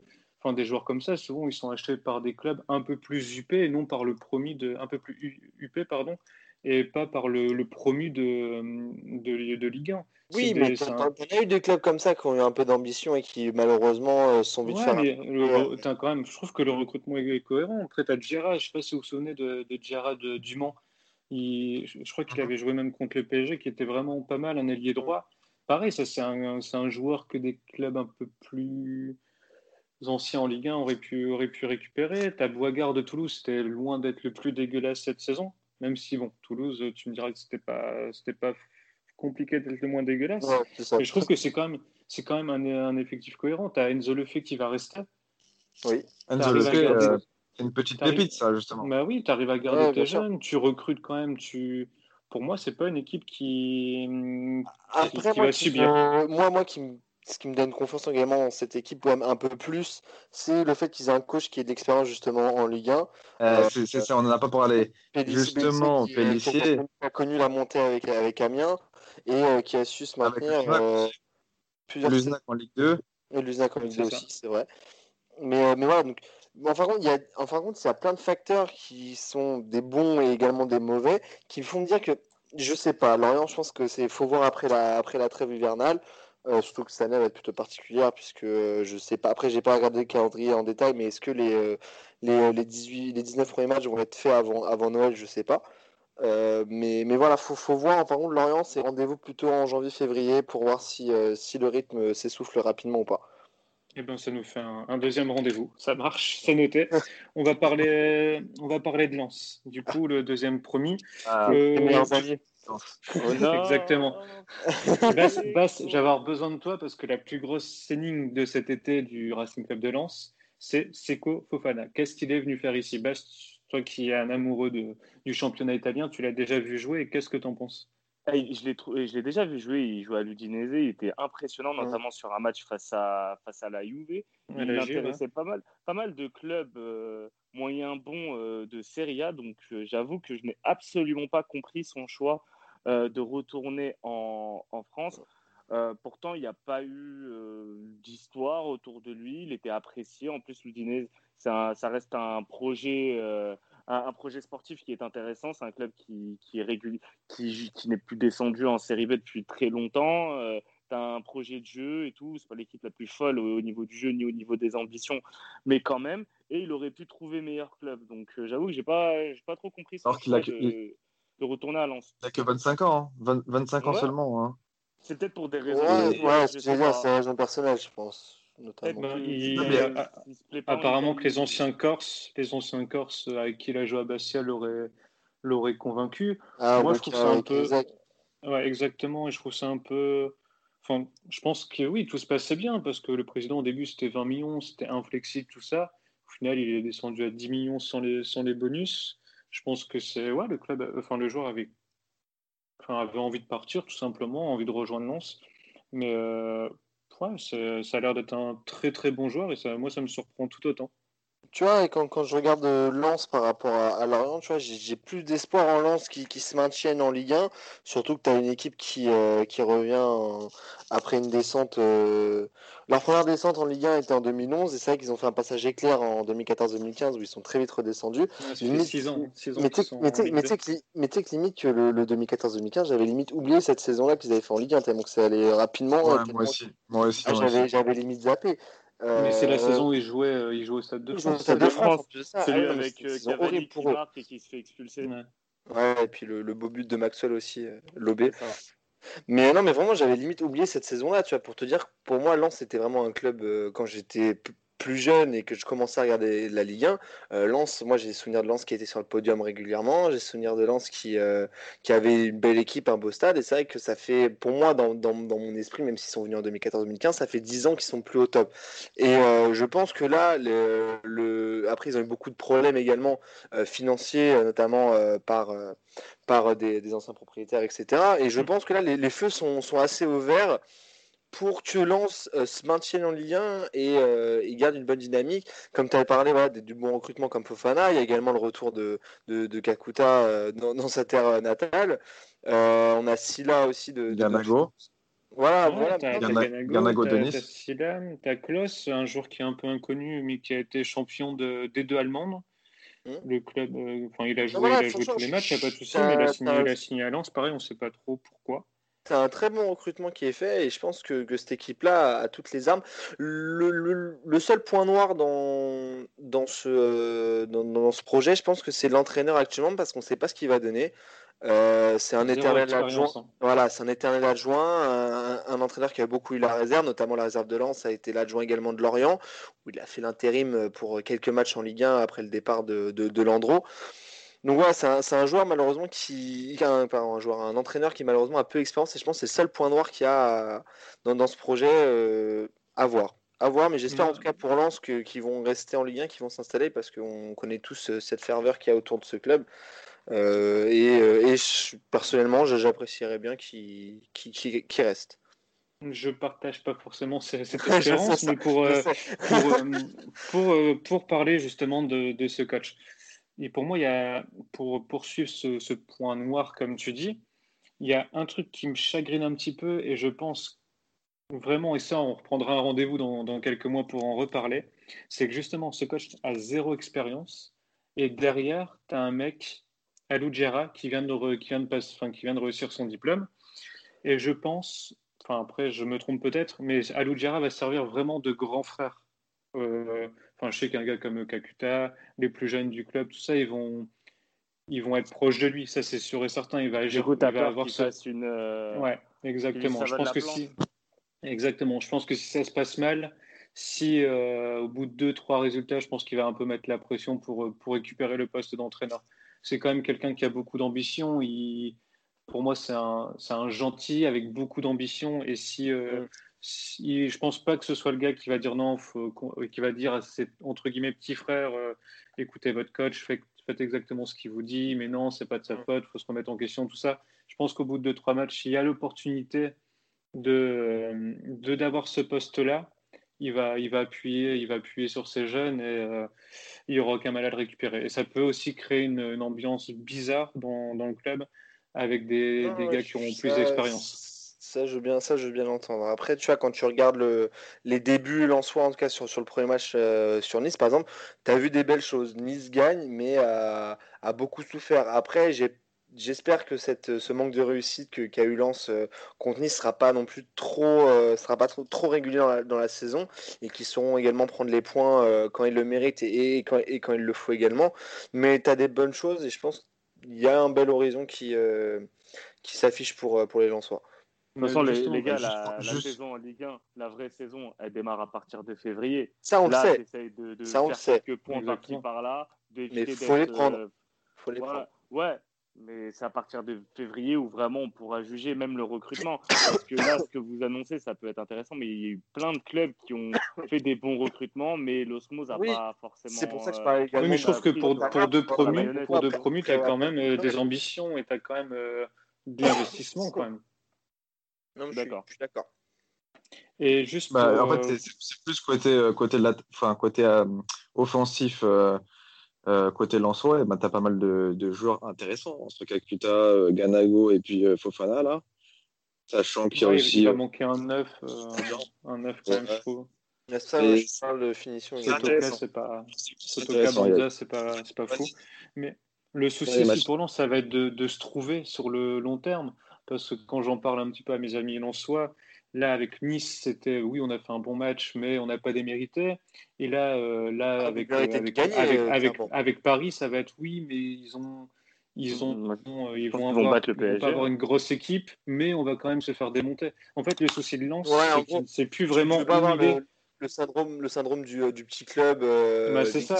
mais en fait, quand tu les mets en Ligue 2, c'est non, on n'a pas notre place en Ligue 2, nous sommes un club de Ligue 1. et quand tu les mets en Ligue 1, c'est nous sommes un club de Ligue Enfin, on vient de la Ligue 2. Bah, il, va falloir assumer. Il, va falloir assumer, exactement. On va faire un saut dans le classement, les gars, et on va parler de, de Nice. Max, est-ce que tu veux nous parler de, de cette belle équipe? Ouais, de cette belle équipe, ce beau, projet, ce beau projet, même s'il y a un stade euh, que vous n'appréciez pas et, euh, et qui, euh, qui, passe souvent vide. nice a de l'ambition aussi et l'affiche et je pense gère bien ses effectifs. Notamment là, je vais parler des départs qu'il y a eu cet été. Donc Malangsar qui est parti libre pour rejoindre Chelsea. Adamounas également qui, est, qui, est qui est parti donc retour de prêt à Naples. Mais derrière, tu as eu des recrutements. Ça ne à rien d'ailleurs. De quoi? La menace. Merci. mais enfin, je veux dire, c'est deux, trois jolis buts. C'est des postes euh, clés entre guillemets qu'il faut euh, qu'il faut combler euh, après ses départs et ils l'ont plutôt bien fait. Tu as eu l'arrivée de Schneiderlin assez surprenante venant d'Everton, donc une, on va dire une semi-star euh, qui euh, vient à Nice euh, et un joueur qui a de l'expérience. Ronny Lopez qui vient de près de, Séville. tu as Amin le meilleur ami de Majdi, qui vient également de, de Lyon. Et tu as un, défenseur brésilien qui était assez bien coté pendant ce mercato, puisque Lyon était dessus aussi. je perds de mal prononcer. bambou ou Babu, je sais pas trop comment le dire. Mais c'est un défenseur. Bambou, il sera content. voilà, c'est un défenseur brésilien qui était pas mal cotisé, euh, euh pendant, ce, pendant ce, mercato. Donc, à voir ce qu'il va donner sur le long terme. Mais euh, on va dire que cet effectif de Nice est complet. Ils ont vraiment beaucoup de bons joueurs. Après, il faut que Girard trouve vraiment la, la, bonne solution pour tous bien les faire jouer ensemble. beaucoup de joueurs qui se complètent on a un effectif jeune avec de l'expérience en même temps.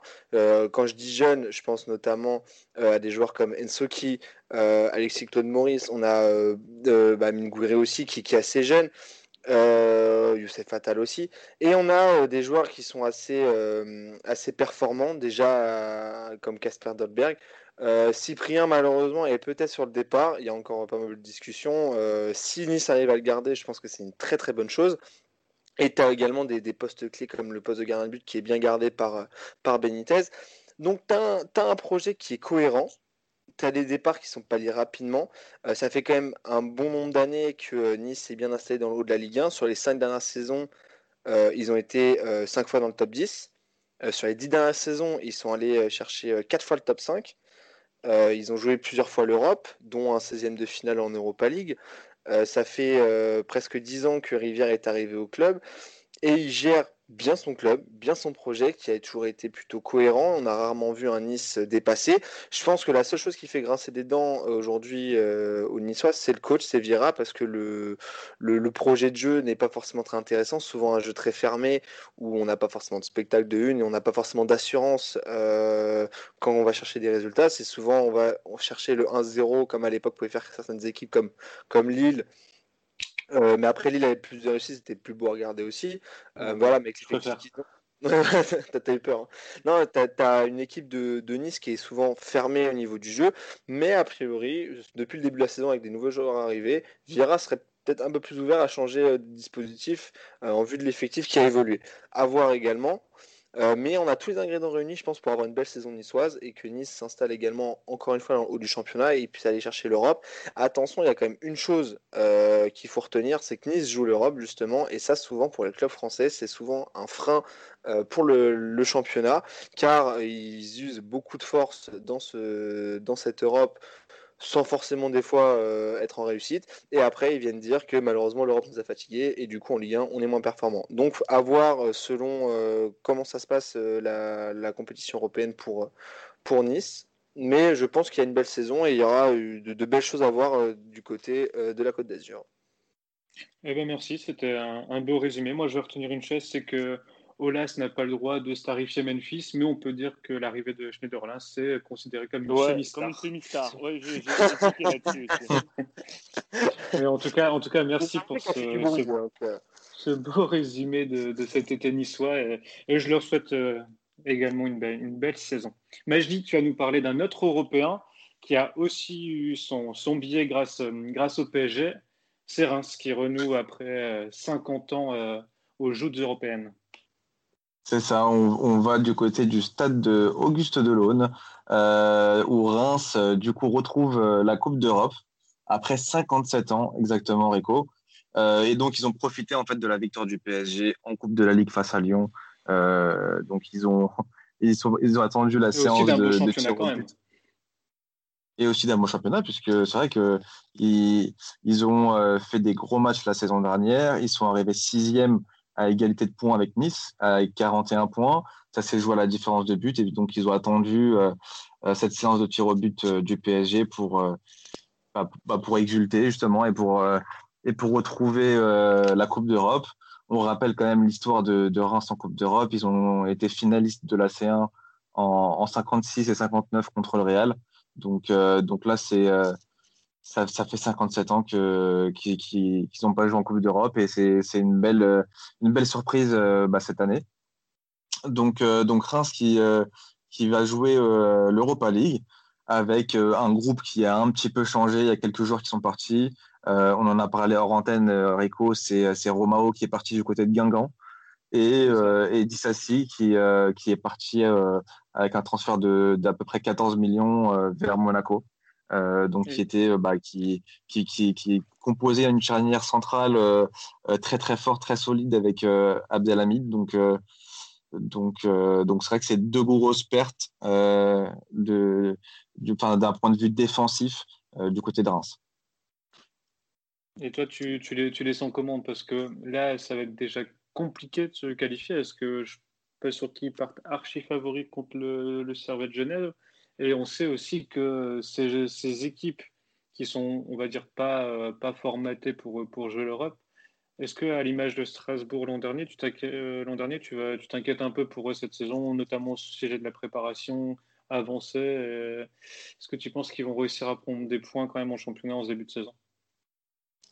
Euh, oui, je pense, je, pense honnêtement que oui. Après, euh, le problème, c'est encore le, ce, dont on a parlé tout à l'heure, c'est le Covid, en fait. Hein. Euh, pour peu que tu aies quelques joueurs qui, qui, qui l'ont, qui peuvent pas s'entraîner avec le groupe pendant deux, trois semaines et, et, du coup qui doivent revenir, bah forcément, physiquement, c'est compliqué, sachant qu'ils n'ont pas un groupe non plus hyper étoffé. Donc là, là ils ont un, un, deuxième tour de qualification contre le Servette, mais euh, à voir justement euh, si physiquement ils vont pouvoir tenir. Ça, ça, risque d'être compliqué. Après, ce que, ce que j'aime bien, moi, c'est euh, bah, que tu as quand même le noyau dur de, de l'équipe qui est resté.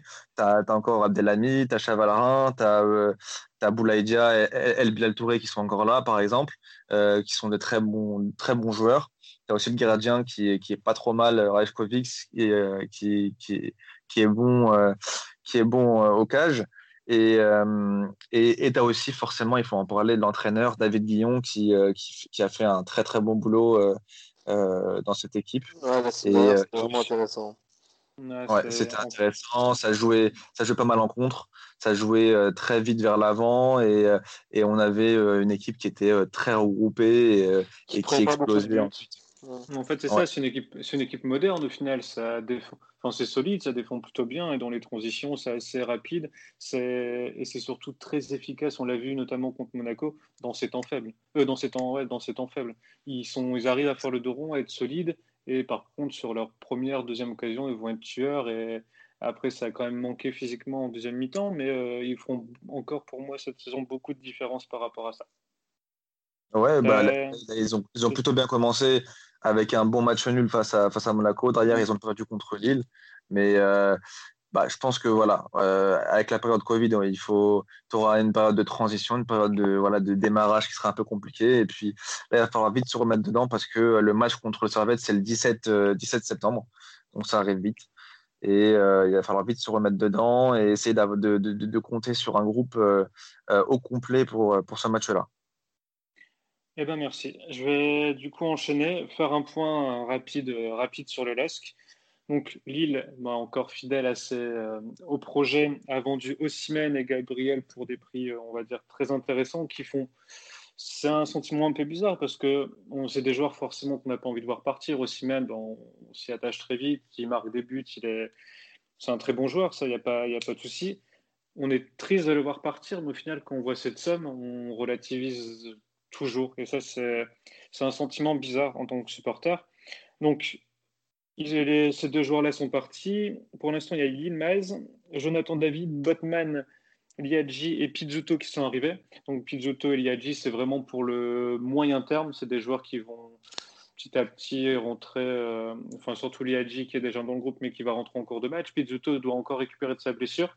Donc c'est un milieu de terrain euh, défensif joueur moderne, tout ça, qui a été, euh, il a été, je crois, troisième, troisième des championnats du monde du 17, capitaine de la sélection euh, mexicaine. C'est un joueur, un joueur moderne. Je pense qu'il va faire du bien au LOSC dans un, un ou deux, une ou deux saisons. Botman, qui est arrivé en provenance de l'Ajax, prêt à Ereven, donc euh, défenseur central robuste qui reste déjà sur deux matchs archi convaincants. David, je pense que vous le connaissez, c'est celui que vous connaissez le plus avec Kilmaz. David, c'est vraiment un joueur qui aura besoin de, rythme pour, euh, pour faire parler son talent, mais je suis convaincu qu'il y aura aucun souci pour lui. Je suis d'accord, hein. lui, je pense qu'il faut attendre un petit peu, mais il va, il va planter rapidement. Ouais, je pense. Et après, il y a Yilmaz, on n'a pas à présenter. J'attends beaucoup de lui, justement. J'attends beaucoup de Yilmaz euh, cette saison. De Yilmaz, du coup? Oui, de Yilmaz, parce qu'en fait, la saison dernière, euh, il était pas mal blessé. il était un peu en manque de rythme. On a vu aussi que le fait de, de venir dans un championnat de France un peu plus physique, ah, euh, par rapport là, à la je parle de, de l'attaquant. Tu parles de Yazici, non Ah non, pardon, de Yazici, pardon, je suis désolé. Yazici. non, bah, Yazici, oui, forcément, on attend, on attend beaucoup de lui, mais là, c'est Yilmaz qui, qui arrivait. Il y a une chose qui me dérange, c'est que, je ne sais pas si vous êtes d'accord avec moi, c'est que pour moi, ça manque d'un neuf, neuf titulaire. Yilmaz, euh, il est très bon joueur qu'il est. oui, c'est bien. Il a 35 ans et c'est le seul neuf. Tu as réussi à l'avoir ces autres saisons avec euh, Ossimène et avec, euh, avec des, des, joueurs qui jouaient devant également. mince, j'ai oublié le, son nom, celui qui est parti au Milan. Non, ah non Léao. Léao. Léao. voilà, tu as eu des joueurs qui étaient offensivement présents. Là, c'est vrai qu'il manque peut-être d'un pur neuf. Bah, il manque. Je sens qu'Ilmaz, il, est quand même, euh, il est quand même assez vieux. Ilmaz, il a quel âge? 35, 36 ans 35 ans, puis il découvre un nouveau pays. Euh, je pense qu'il est aussi là pour, euh, pour Yassidji et au final pour que ben, pour qu'il ait plus de repères. Selic, je ne sais pas s'il si, est sur le départ, mais ça va lui faire du bien aussi d'avoir. parce que enfin, Ilmaz, c'est vraiment une légende. Quoi. On ne se rend pas compte en France du joueur qu'il est en Turquie, et mais dans tous les clubs où il est passé, sachant que c'est quand même des clubs rivaux c'est une légende en sélection. Enfin, c'est vraiment une grosse, grosse recrue, mais qui ne pourra pas assumer le rôle de neuf, euh, de neuf sur une saison entière et en plus de l'Europa League. Et, ici, euh, Erico, ici, euh, Galtier voulait un petit peu évoluer dans, dans son système et se servir d'un joueur comme John David, genre un petit peu plus, on va dire, je sais pas, 9,5 plus que 9 pour mettre en valeur justement Jonathan Bamba et Iconé. Ah, mais le problème, c'est que Pamba, Pamba, il est pas, il est, enfin, franchement, je le trouve pas efficace devant le but. C'est ça, c'est ah, juste. Il, vient, de, il vient de claquer deux buts. Ouais, ça tombe bien. Oui. Euh, non, mais, en fait, non, mais moi, je l'ai vu la saison dernière. En fait, il est trop irrégulier. Il y, a des, il y, a des, matchs où il va être super bon, il va te marquer des buts derrière, et ben, euh, il peut te rater des, des occasions énormes.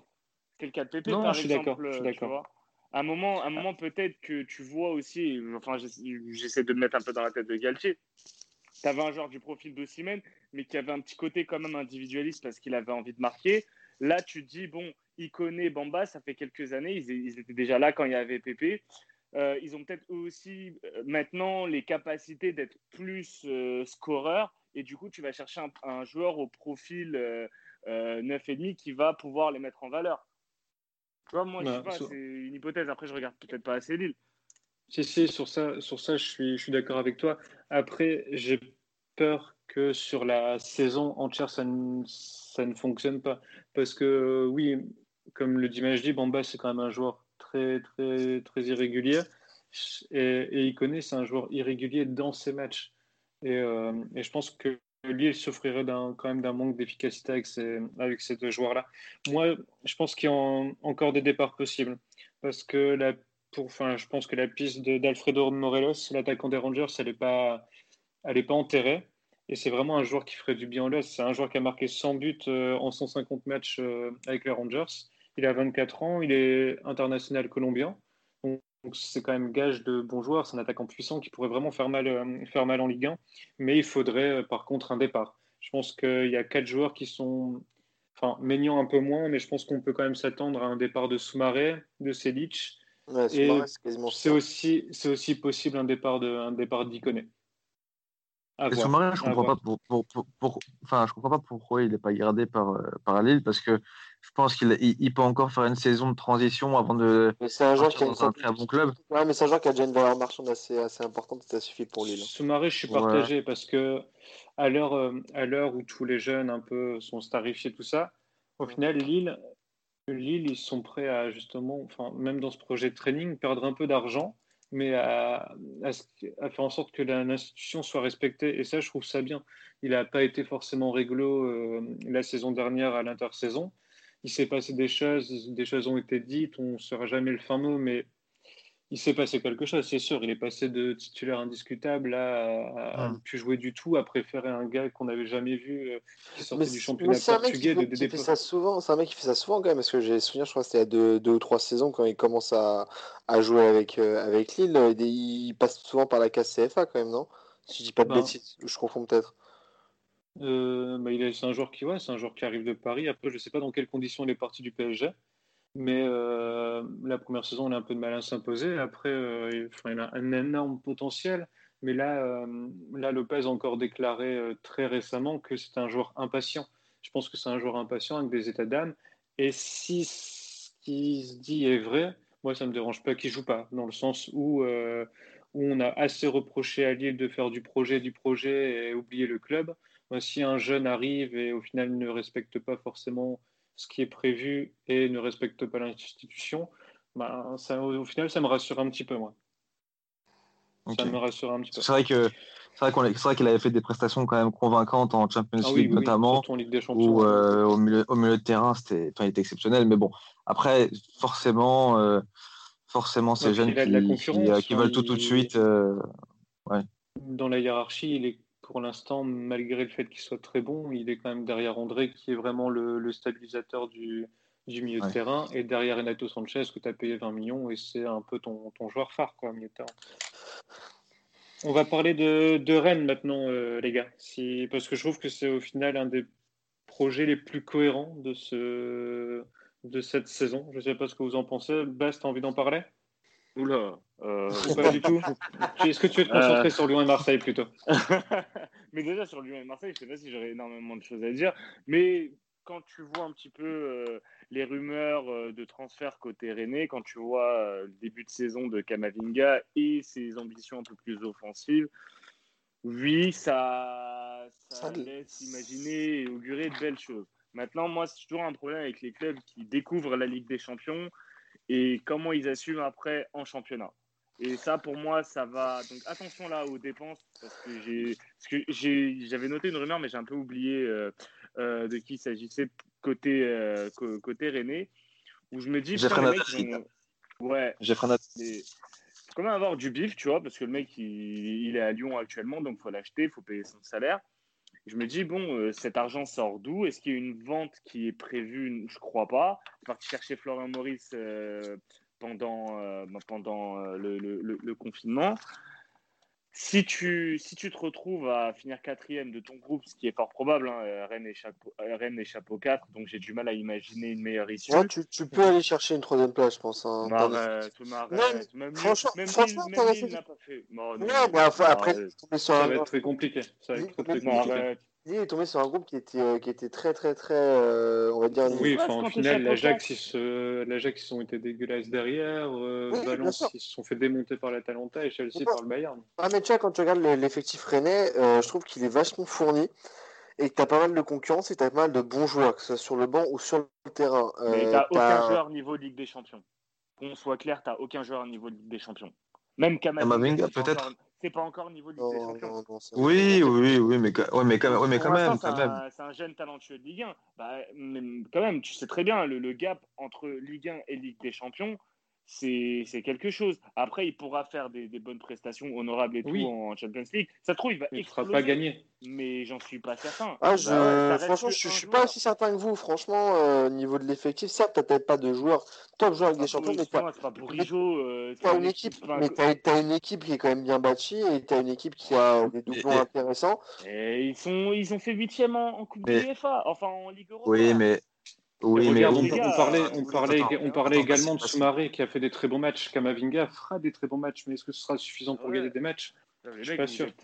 Vous êtes, sympa après. Non, il faut, ah, il faut pas enterrer trop rapidement. Euh, tu as, des belles qui sont déjà montrées en ce début de championnat également, où, euh, où Rennes. Attends, attends, mais eh, laisse-moi finir. Non, si, tu laisses finir, où tu as quand même euh, un certain projet de jeu qui est respecté, tu as un statut également qui est, euh, qui est présent, car Rennes sait qu'ils sont attendus au tournant en championnat, sachant qu'ils ont fini troisième la saison dernière.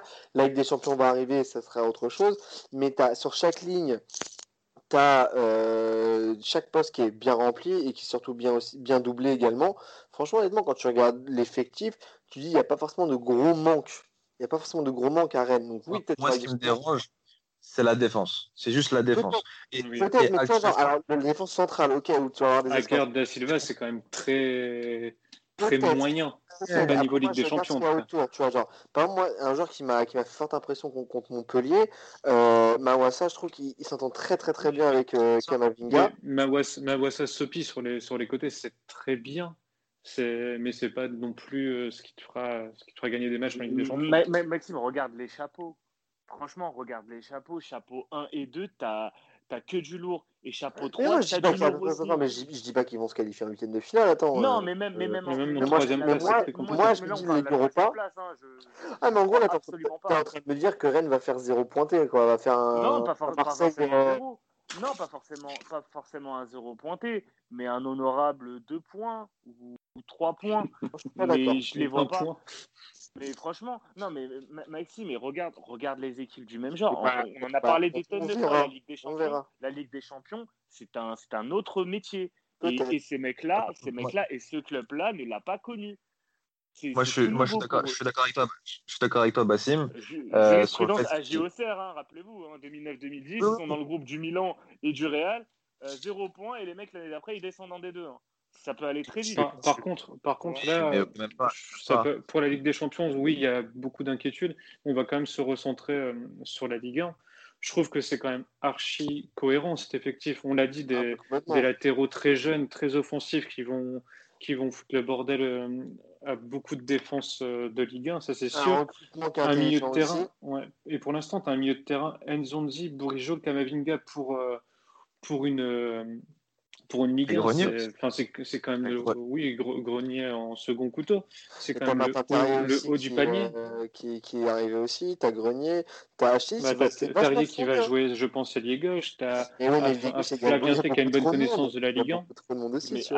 Après, les gars, oubliez pas. Rafinha, c'est Rogué Rassi, tu as.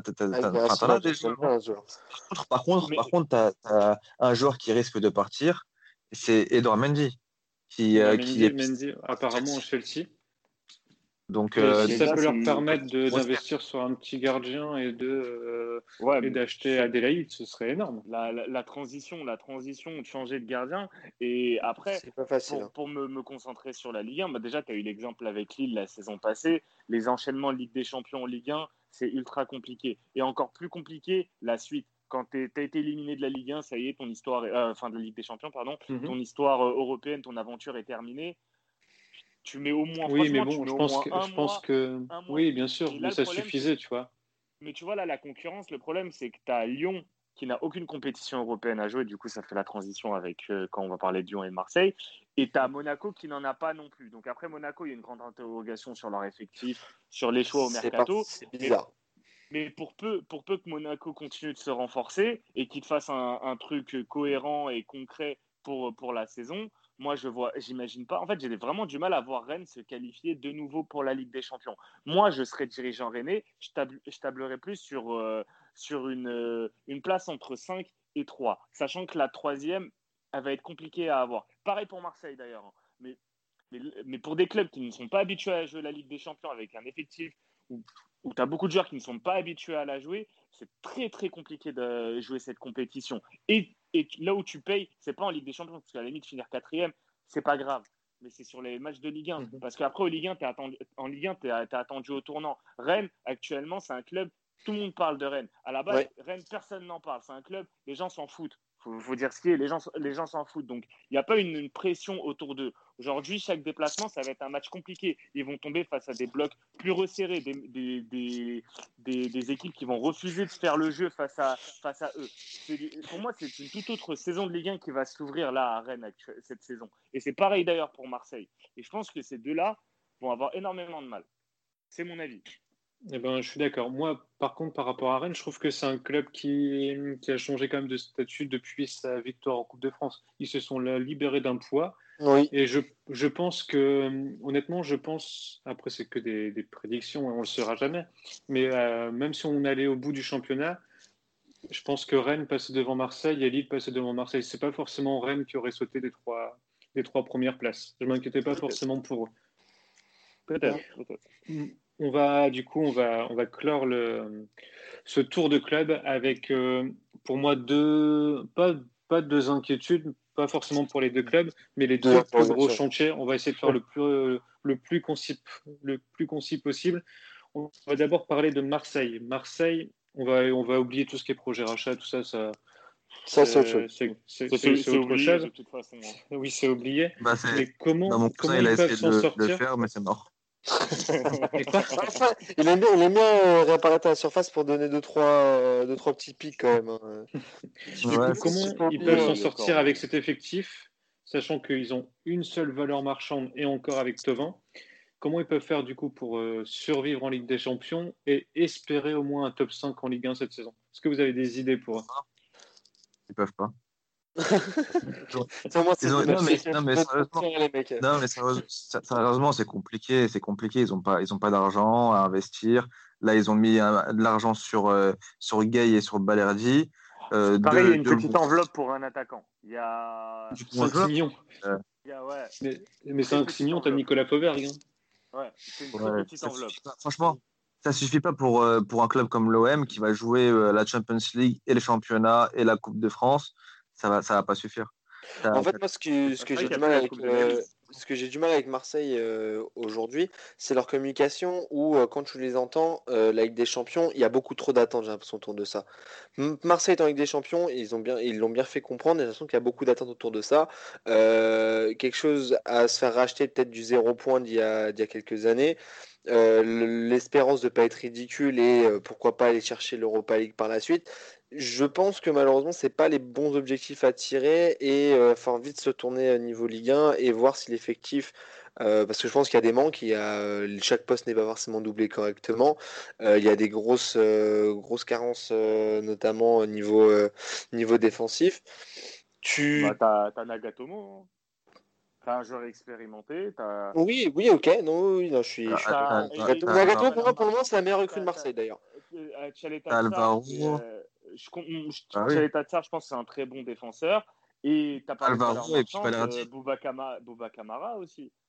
Non, mais tu as, sur les postes reculés, sur les postes, oui, bien sûr. Mais ça, de toute façon, pour la Ligue des Champions, faut pas, faut pas se faire d'illusions. La seule chose, c'est que Marseille, tu as une pseudo-culture Ligue des Champions quand même.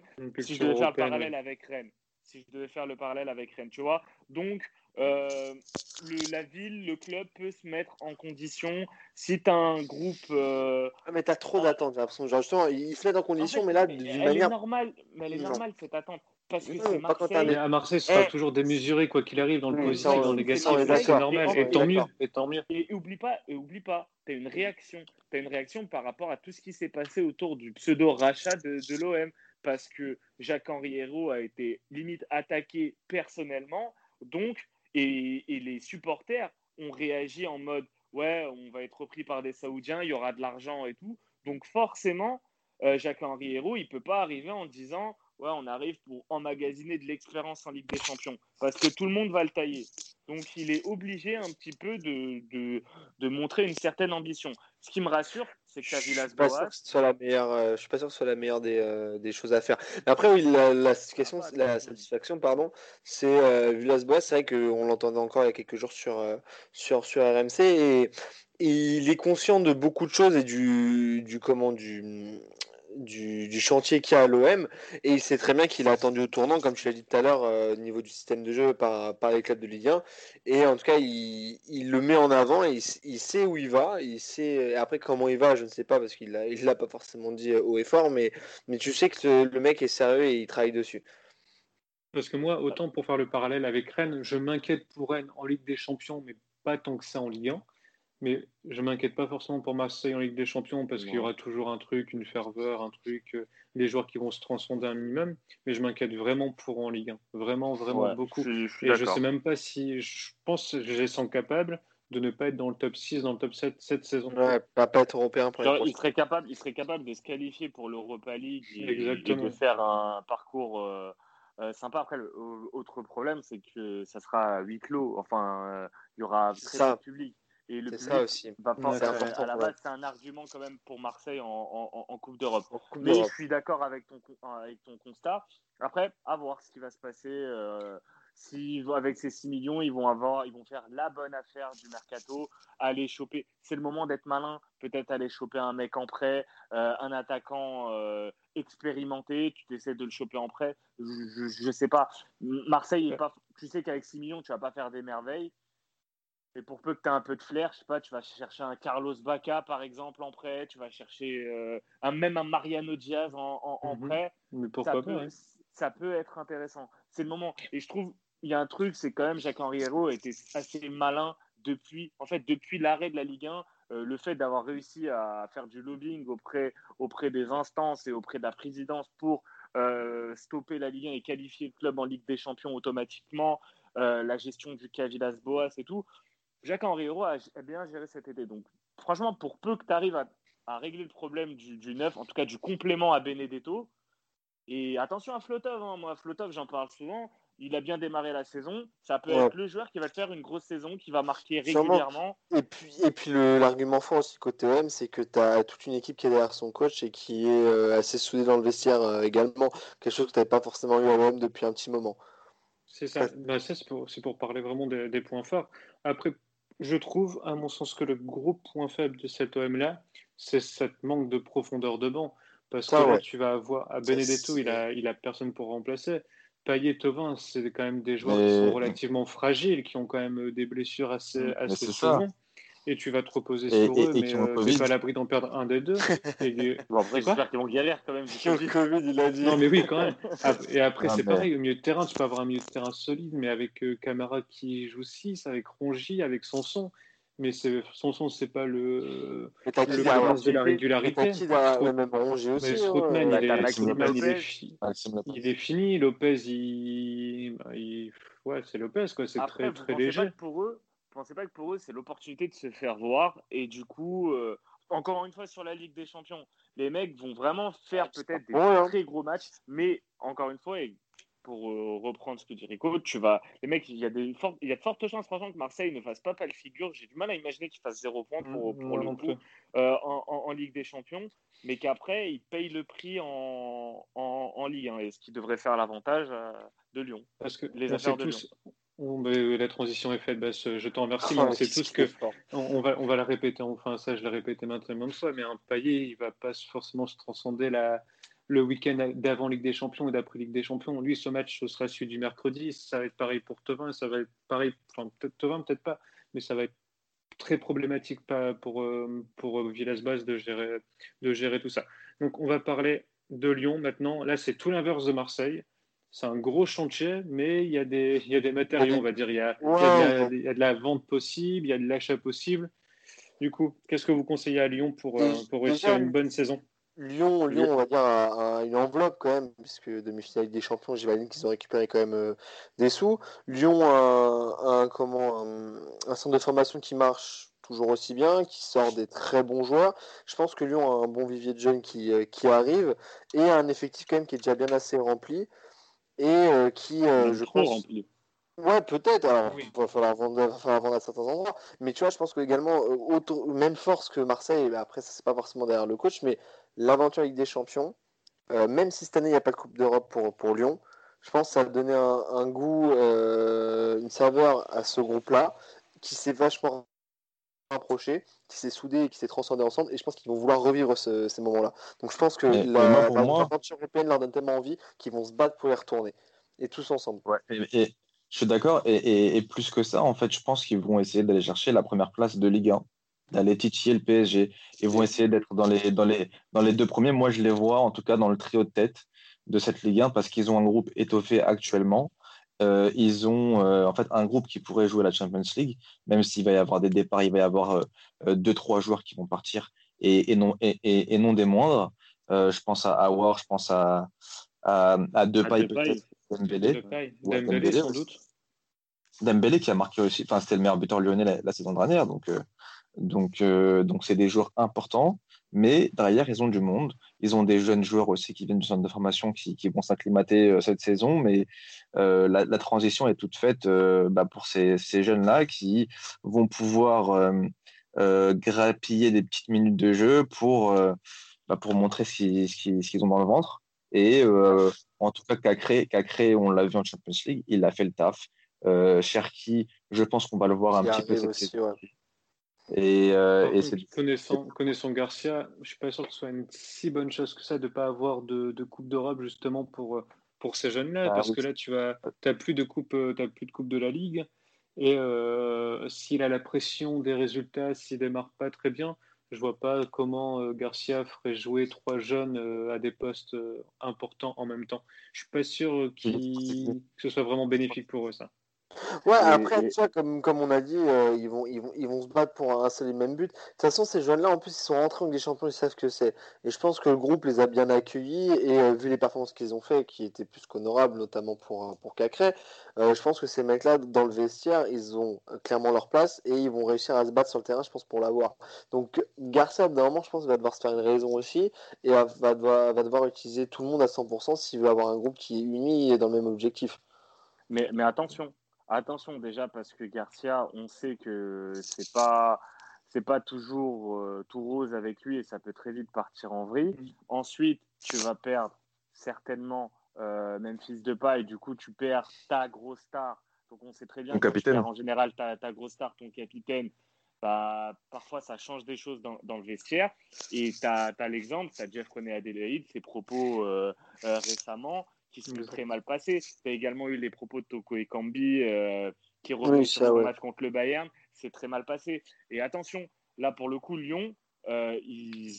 déjà ils sont dans la merde un peu financièrement à cause de la saison passée. Même si tu as eu l'enveloppe Ligue des Champions en demi-finale, je pense que ça compense pas tant que ça les plus Alors, imaginez que Lyon, imaginez que Lyon ne se requalifie pas pour la Ligue des Champions, c'est ah, une catastrophe. C'est une catastrophe. Là, pour le coup, ça peut être une catastrophe économique pour ce club.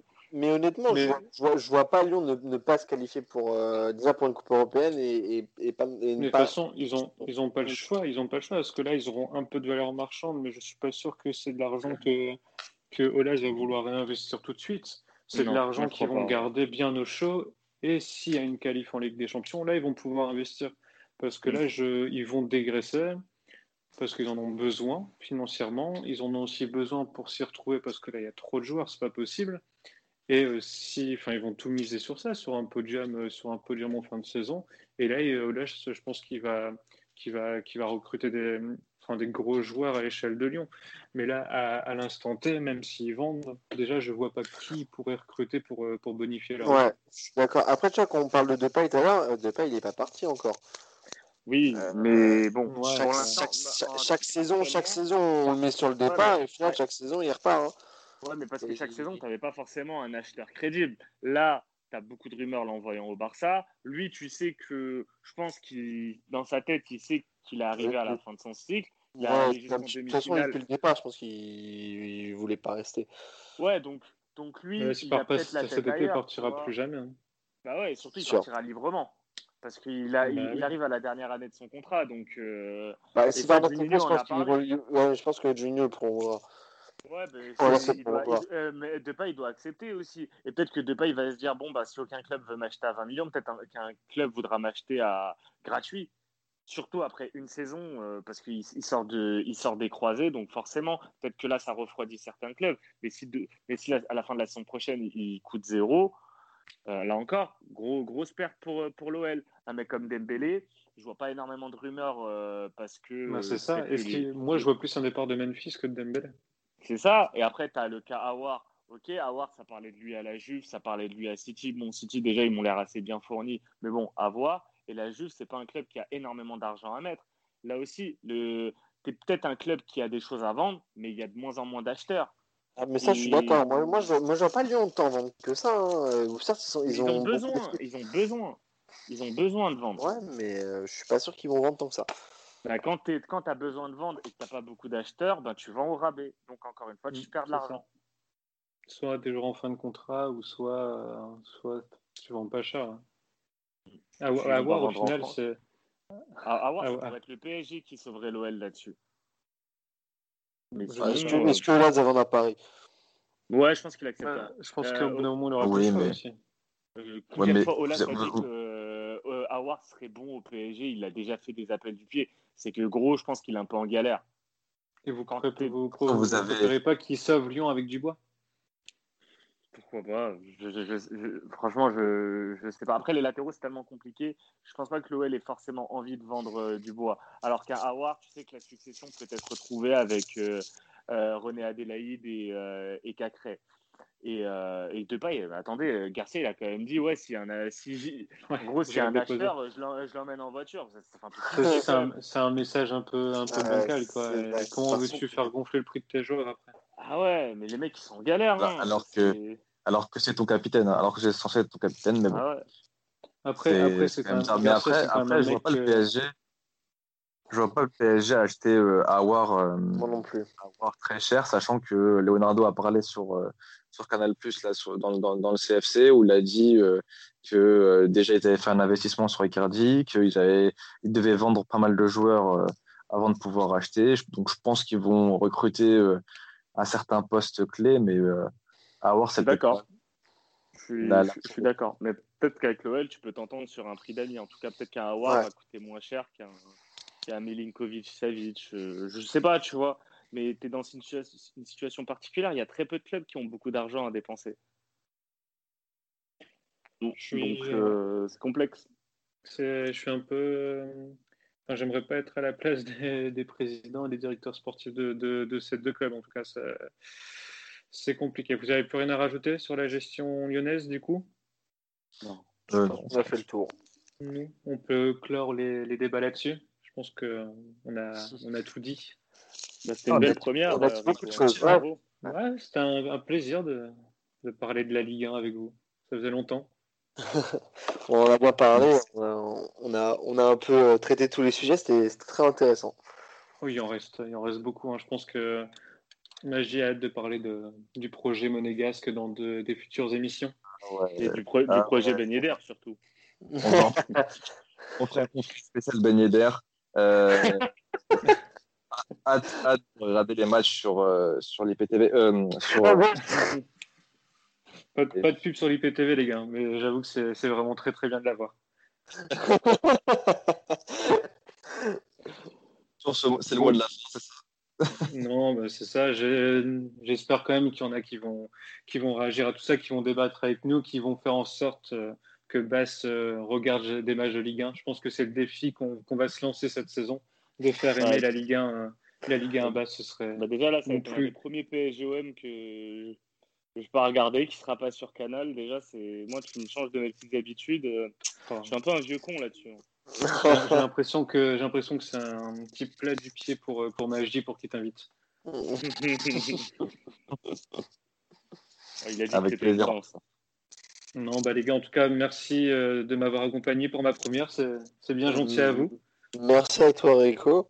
Et puis on se retrouve très vite pour d'autres débats sur, sur notre Ligue 1 et j'espère qu'on parle, qu'on parlera plus de Covid. bon début de saison à tous les gars.